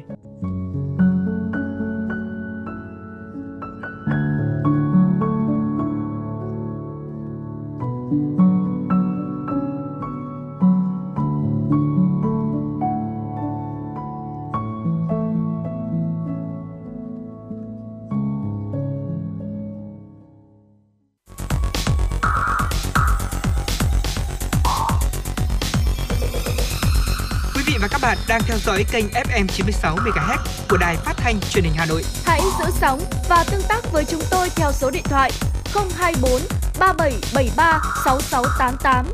FM 96 đồng hành trên mọi nẻo đường. đường. Thưa quý vị và các bạn, trước diễn biến phức tạp của dịch sốt xuất huyết và số ca mắc ngày càng tăng lên, huyện Đan Phượng cũng đã đồng loạt tổ chức chiến dịch tổng vệ sinh môi trường, diệt bọ gậy và chủ động các biện pháp phòng dịch sốt xuất huyết lây lan trong cộng đồng. Ngay sau đây, mời quý vị cùng đến với phóng sự của chúng tôi. Ngay khi khu dân cư có người mắc sốt xuất huyết, cùng với việc tổ chức vệ sinh môi trường, phun thuốc phòng sốt xuất huyết, bà Hoàng Thị Thái, đội 2, xã Thọ Xuân, huyện Đan Phượng cũng đã khẩn trương lật úp các chung đựng nước, thả cá vào bể chứa nước mưa cũng như tham gia vào đội xung kích của địa phương đi tuyên truyền vận động người dân chủ động áp dụng các biện pháp phòng ngừa để đảm bảo sức khỏe cho bản thân và gia đình mình. Bà Hoàng Thị Thái, xã Thọ Xuân, huyện Đan Phượng chia sẻ. Vâng, trong gia đình tôi sạch sẽ thì xung quanh gia đình ờ, chúng tôi thì cũng không có ai sốt xuất huyết mà chúng tôi cũng tuyên truyền được vùng quanh đây là ờ, họ rất chấp hành. Thế rồi là được ờ, ban y tế lúc nào cũng là quan tâm đến chúng tôi. Thế gia đình chúng tôi hôm nay là rất yên tâm được trên về phun thuốc phòng chống dịch sốt xuất huyết. Thế gia đình tôi rất yên tâm mà chúng tôi rất có ý thức ngủ đêm để mắc màn và tất cả những cái gì chúng tôi dẹp dọn sạch sẽ. Chỉ trong một thời gian ngắn, xã Thọ Xuân cũng đã có 49 ca mắc sốt xuất huyết với 5 ổ dịch. Không chủ quan với dịch sốt xuất huyết, Ủy ban nhân dân xã Thọ Xuân cũng đã phối hợp với Trung tâm Y tế huyện Đan Phượng để tổ chức phun khử khuẩn phòng dịch, phát tờ rơi tuyên truyền và lập các đội xung kích đi kiểm tra, diệt loang quang, bọ gậy để phòng ngừa sốt xuất huyết lây lan cho cộng đồng. Ông Lê Xuân Hưng, Chủ tịch Ủy ban nhân dân xã Thọ Xuân, huyện Đan Phượng cho hay. Về phía Ủy ban xã thì cũng ban hành hai kế hoạch, ba quyết định kiện toàn tổ giám sát, ờ, 10 tổ giám sát và 50 tổ xung kích trên địa bàn toàn xã. Đồng thời là có ờ, các ừ, kết luận của trưởng ban chỉ đạo, chủ tịch ủy ban xã ờ, đối với ban chỉ đạo phòng chống dịch xã, đặc biệt là thời gian gần đây khi có những ổ dịch phát sinh. Và qua công tác tuyên truyền bằng nhiều hình thức tuyên truyền trên các nhóm ờ, Zalo, uh, Facebook, mạng xã hội thì đồng thời là tuyên truyền lưu động và tuyên truyền hệ thống truyền thanh của xã cùng với sự vào cuộc toàn thể hệ thống chính trị thì hiện nay công tác phòng chống dịch trên địa bàn xã đạt kết quả rất là đáng khích lệ. Ờ, số ca mắc thì ờ, hiện nay đã giảm. Thì còn lại trên địa bàn cụm dân cư số 2 chúng tôi thì có 9 ca thì trong đó thì hiện nay còn một ca đang điều trị ở bệnh viện à, nhiệt đới thì à, cũng vẫn theo dõi và đang có chuyển biến tích cực thì chúng tôi hy vọng là sự vào cuộc của toàn thể hệ thống chính trị thì thời gian tới ờ, với công tác ờ, vệ sinh môi trường và thời tiết đảm bảo thì ờ, công tác dập dịch trên địa bàn xã Thọ Xuân sẽ đạt được kết quả. Tính đến nay, toàn huyện Đan Phượng đã có trên 700 ca mắc sốt xuất huyết với 32 ổ dịch, 15 khu vực nguy cơ cao, trong đó các xã Tân Hội, Tân Lập và Thọ Xuân là những địa phương có số ca mắc cao nhất. Dự báo số ca mắc sốt xuất huyết tiếp tục gia tăng trong thời gian tới do thời tiết thuận lợi cho việc phát sinh, phát triển của muỗi và bọ gậy. Huyện ủy, Hội đồng nhân dân, Ủy ban nhân dân huyện Đan Phượng đã chỉ đạo các cơ quan đơn vị và 16 trên 16 xã thị trấn đồng loạt tổ chức chiến dịch tổng vệ sinh môi trường, thu gom phế liệu, phế thải, diệt bọ gậy. Tại các địa phương, Đảng ủy các xã thị trấn đã tập trung lãnh đạo chỉ đạo và huy động các ban ngành tổ chức chính trị xã hội, nhân dân tham gia tổng vệ sinh môi trường, diệt loang quang bỏ gậy, đảm bảo tất cả các khu vực có dịch, nơi có nguy cơ. Cùng với đó, dọn dẹp rác thải tại gia đình, đường làng ngõ xóm, nhà văn hóa, xử lý các điểm nước tồn động, phát quang bụi rậm để thông thoáng môi trường sống. Huyện An Phượng cũng đã thành lập 16 đoàn kiểm tra của Ban chỉ đạo phòng chống dịch bệnh ở người để kiểm tra, đánh giá hoạt động của các cơ quan đơn vị, các xã thị trấn trong chiến dịch tổng vệ sinh môi trường. Bác sĩ Đặng Thị Huyền, cán bộ kiểm soát dịch bệnh, Trung tâm Y tế huyện Đan Phượng cho biết. À, sự chỉ đạo của ban chỉ đạo phòng chống dịch của huyện cũng như là lãnh đạo trung tâm y tế cũng đã xử lý 32 ổ dịch, 15 khu vực nguy cơ cao và hai chiến dịch diện rộng tại hai xã là Tân Lập và Tân Hội. Thì hiện tại thì cũng um, trong cái quá trình thực hiện trong cái quá trình triển khai à, trong cái công tác phòng chống dịch thì hiện tại là cái à, cũng còn gặp một số các khó khăn. Thứ nhất là À, các hộ gia đình trong cái công tác vệ sinh môi trường thì đảm bảo là chưa, chưa được à, thực hiện được các người dân trong trong cái sự đồng hành cùng với ngành y tế để triển khai trong công tác vệ sinh môi trường. À, qua kiểm tra giám sát cũng như là của trung tâm y tế về phía chuyên môn cùng với các đợt cùng với các y tế ờ, cùng với tuyến y tế cơ sở để thực hiện các cái công tác vệ sinh môi trường là đầu tiên. Cái thứ hai là cái công tác phun xử lý ổ dịch thì ờ, một một số các đơn vị chưa được triệt để thì à, cái này cũng đã được à, à, trung tâm y tế cũng đã báo ban chỉ đạo phòng chống dịch của huyện là phòng chống dịch của huyện thì cũng đã chỉ đạo các cái ban ngành đoàn thể của các xã thị trấn để làm thực hiện thì à, trong những cái, cái ổ dịch cũng như là cái ca bệnh trong thời gian vừa qua cũng đã nâng lên các cái kết quả các cái à, kết quả của chiến dịch tỷ lệ phun được trên 90% trong cái kể cả tỷ lệ phun chiến dịch à, phun triệt để thì các xã cũng đã đảm bảo được theo cái quy định. Thế tuy nhiên trong em trong khuyến cáo của ngành y tế đề nghị là à, người dân cùng chung tay cùng với ngành y tế để thực hiện cái công tác phòng chống dịch thứ nhất là vệ sinh môi trường thứ hai là phối hợp với ngành y tế khi triển khai các cái đợt phun hóa chất để xử lý ổ dịch cũng như là các khu vực nguy cơ Hiện nay người dân tại các thôn xóm, khu dân cư cũng đang tham gia rất tích cực vào công tác tổng vệ sinh môi trường để cùng với chính quyền và các ngành y tế hạn chế, ngăn ngừa nguy cơ lây nhiễm dịch sốt xuất huyết.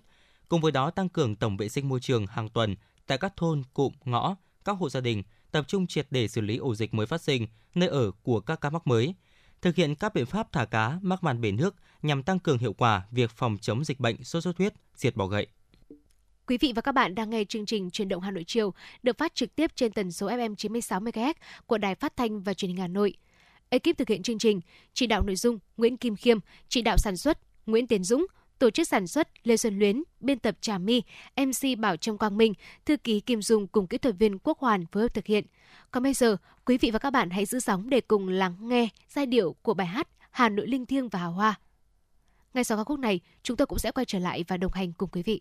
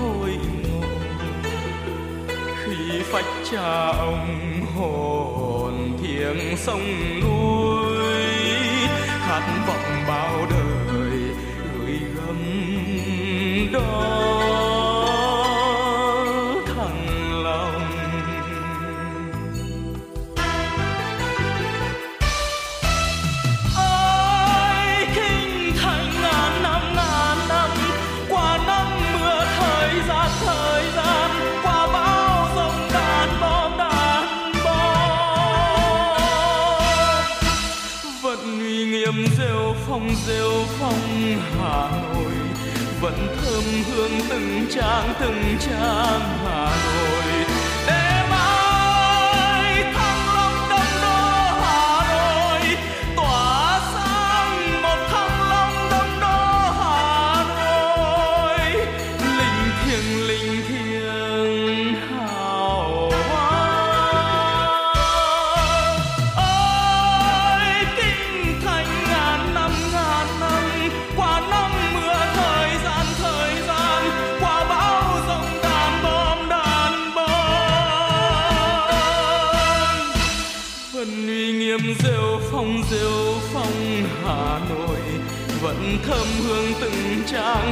Trang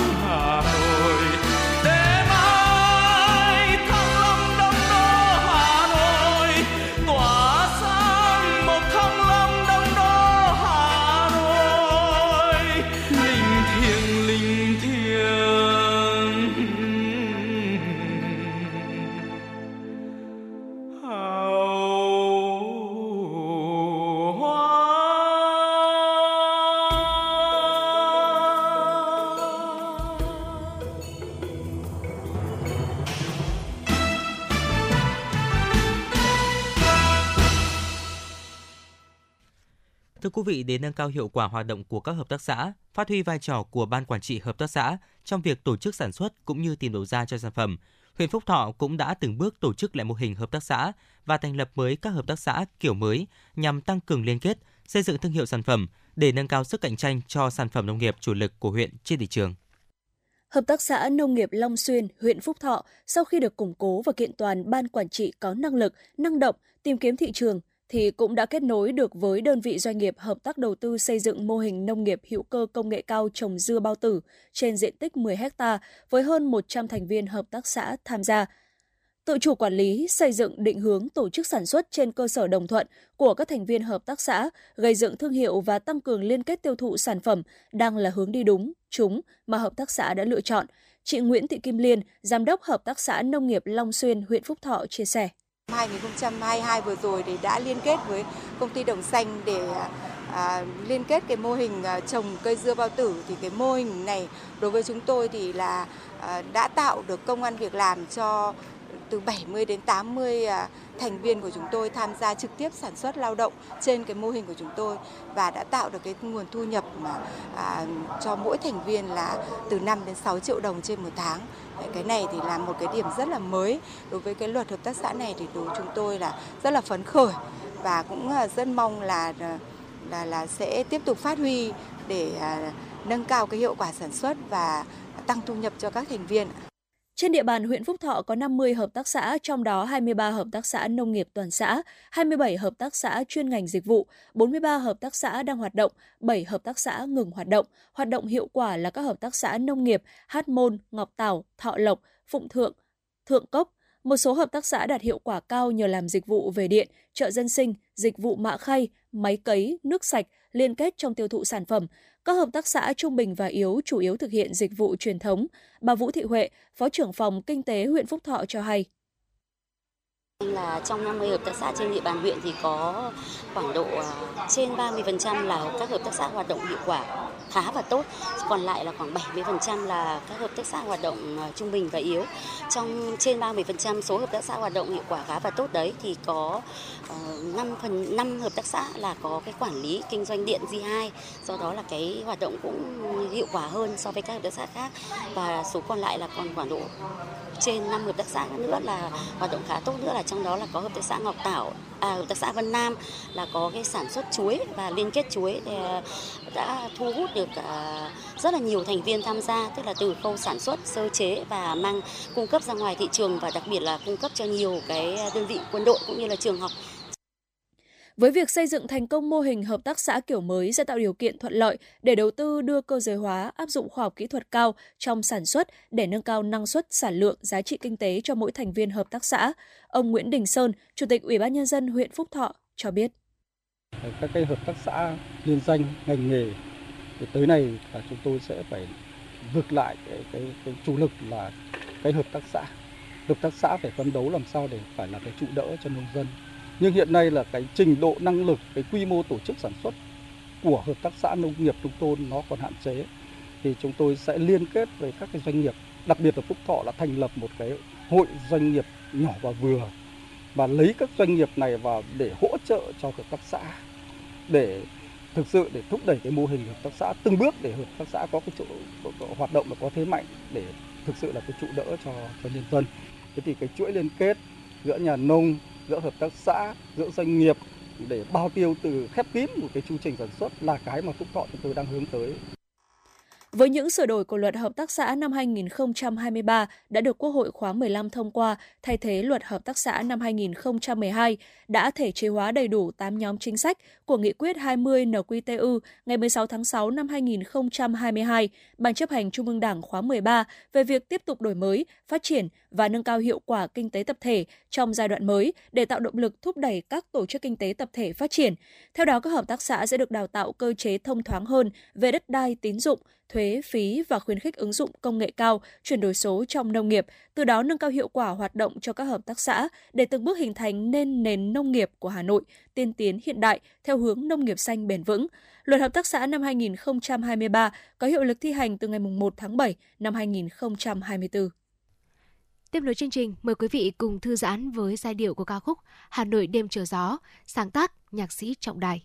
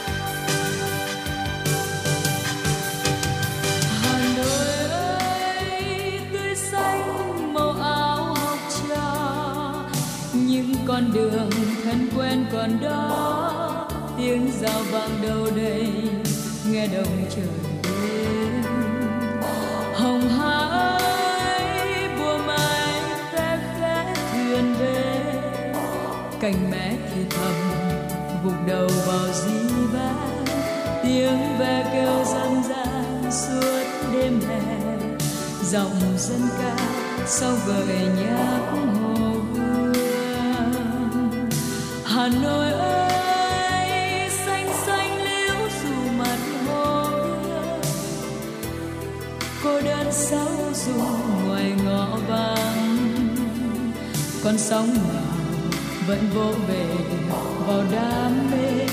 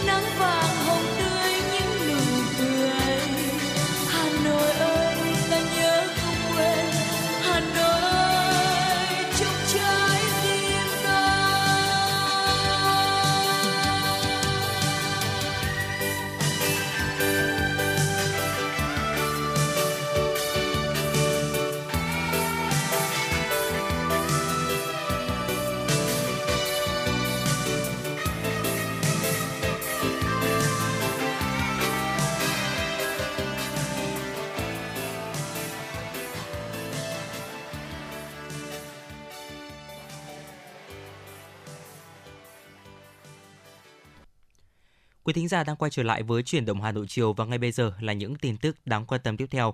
Thưa quý vị, theo dự báo hoạt động xuất khẩu trong quý cuối cùng của năm sẽ tiếp tục khởi sắc bởi lạm phát tại các nền kinh tế lớn như Hoa Kỳ, châu Âu có xu hướng hạ nhiệt, tồn kho ở các nước đang giảm dần. Cùng đó nhu cầu tiêu thụ hàng hóa cũng tăng cao vào dịp lễ hội cuối năm. Hơn nữa, Việt Nam cũng được hưởng lợi từ việc các tập đoàn đa quốc gia chuyển dịch từ sản xuất từ Trung Quốc sang Việt Nam. Ngoài ra, việc Trung Quốc có động thái hạ lãi suất nhằm vực dậy nền kinh tế cũng mở ra hy vọng nhu cầu tiêu dùng và sản xuất sẽ cải thiện tích cực hơn trong thời gian tới. Đại diện Cục xuất nhập khẩu Bộ Công Thương cho biết, với các biện pháp tích cực và đồng bộ nhằm tháo gỡ khó khăn để hỗ trợ sản xuất trong nước, xúc tiến thương mại, mở rộng thị trường trong nước và xuất khẩu được triển khai mạnh mẽ, nên hoạt động xuất khẩu từ tháng 5 đến tháng 8 liên tục duy trì tăng trưởng. Tuy nhiên, kim ngạch xuất khẩu hàng hóa trong tháng 9 năm 2023 đạt 31,41 tỷ đô la Mỹ, giảm 4,1% so với tháng trước, nhưng tăng 4,6% so với cùng kỳ năm 2022. Qua đó đưa kim ngạch xuất khẩu của cả nước trong quý 3 năm 2023 lên mức 94,6 tỷ đô la Mỹ, tăng 10,3% so với quý 2 năm 2023 và chỉ giảm nhẹ 1,2% so với cùng kỳ năm 2022. Tính chung 9 tháng năm 2023, kim ngạch xuất khẩu hàng hóa ước đạt 259,67 tỷ đô la Mỹ, giảm 8,2% so với cùng kỳ năm trước. Đặc biệt trong 9 tháng năm 2023, có 31 mặt hàng đạt kim ngạch xuất khẩu trên 1 tỷ đô la Mỹ, chiếm 92,2% tổng kim ngạch xuất khẩu. Có 6 mặt hàng xuất khẩu trên 10 tỷ đô la Mỹ, chiếm 62,2%.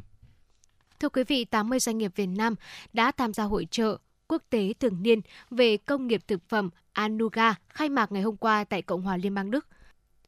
Doanh nghiệp Việt Nam tham gia hội trợ giới thiệu các mặt hàng nông sản Việt Nam có thế mạnh và thuận theo xu hướng tiêu dùng lúc này. Anuga là hội trợ thực phẩm lớn nhất thế giới, được tổ chức hàng năm tại thành phố Kort, phía tây nước Đức.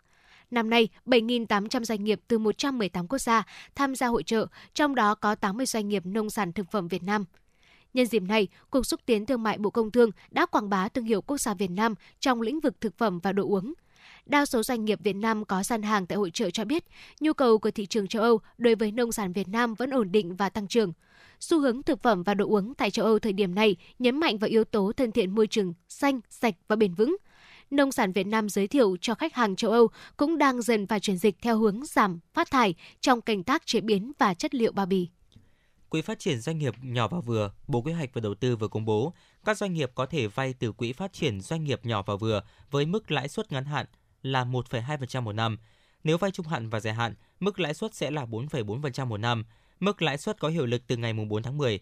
Đối với các dự án phương án sản xuất kinh doanh của doanh nghiệp nhỏ và vừa đã được ký hợp đồng cho vay gián tiếp trước khi quyết định có hiệu lực thì tiếp tục áp dụng mức lãi suất cho vay theo hợp đồng đã ký kết.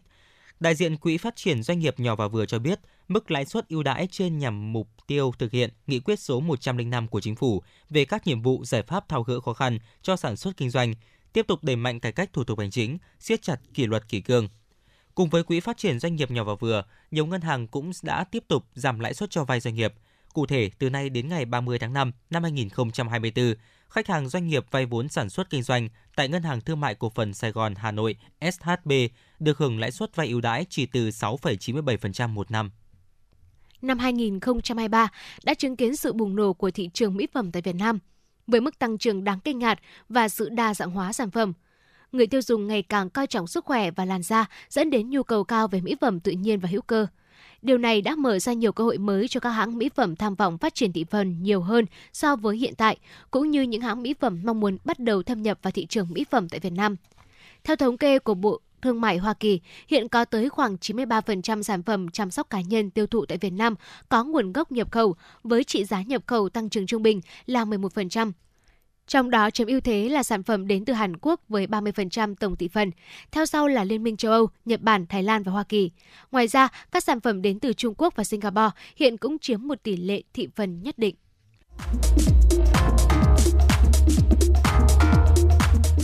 Và các bạn đang trên chuyến bay mang số hiệu FM96.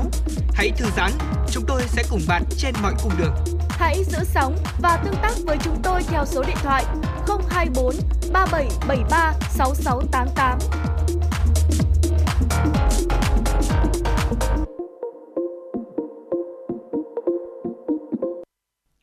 Thưa quý vị và các bạn, để phát huy hiệu quả mô hình hợp tác xã mang lại lợi ích thiết thực cho các thành viên, cùng với việc sửa đổi luật hợp tác xã, vai trò của hội đồng quản trị ngày càng được phát huy.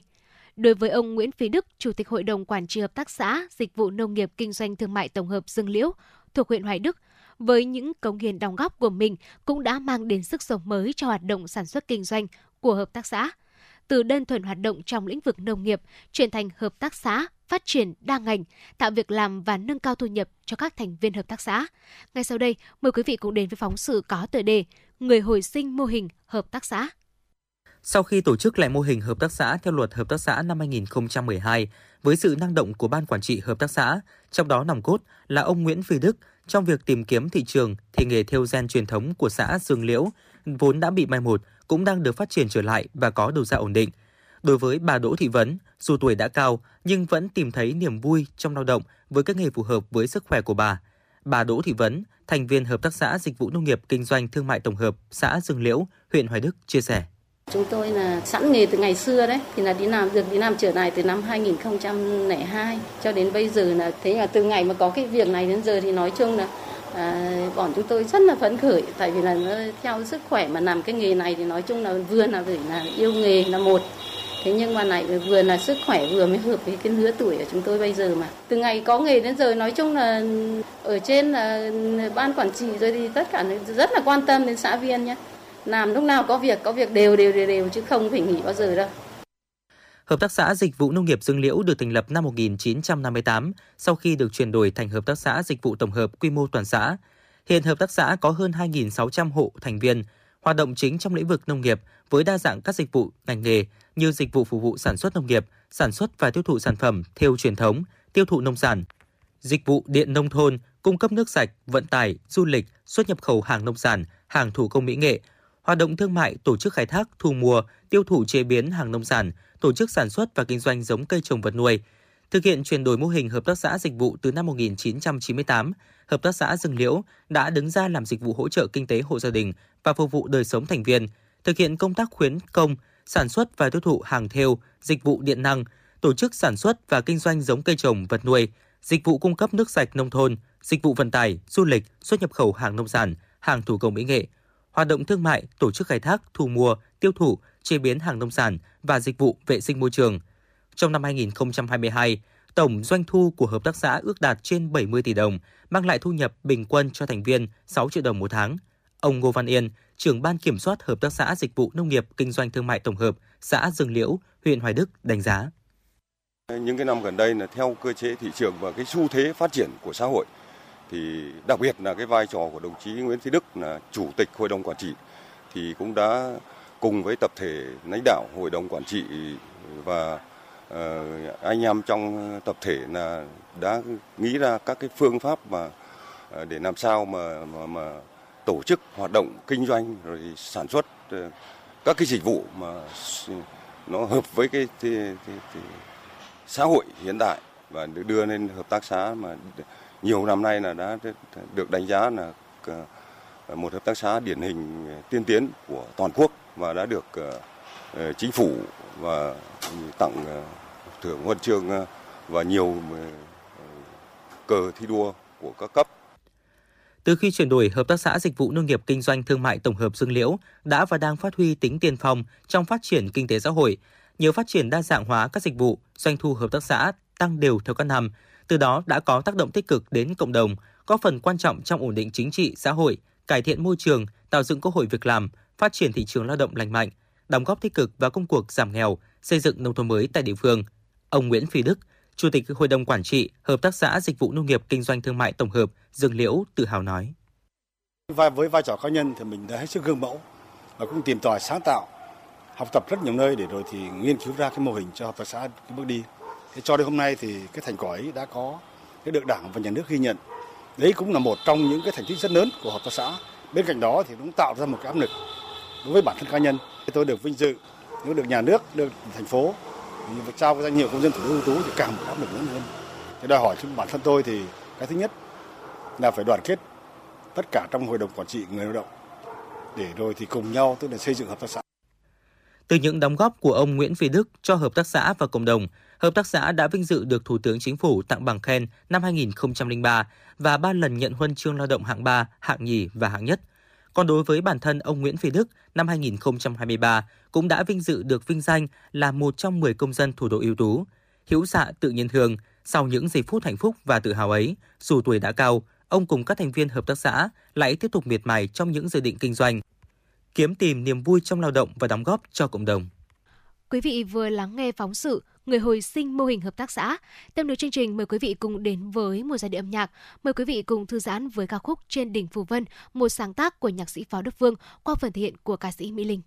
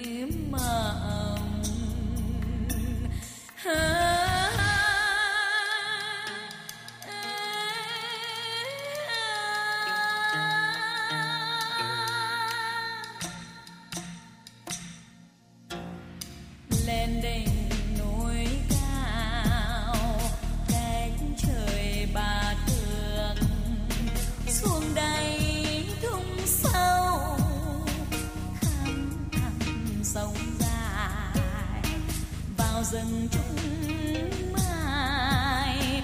Véo von còn sao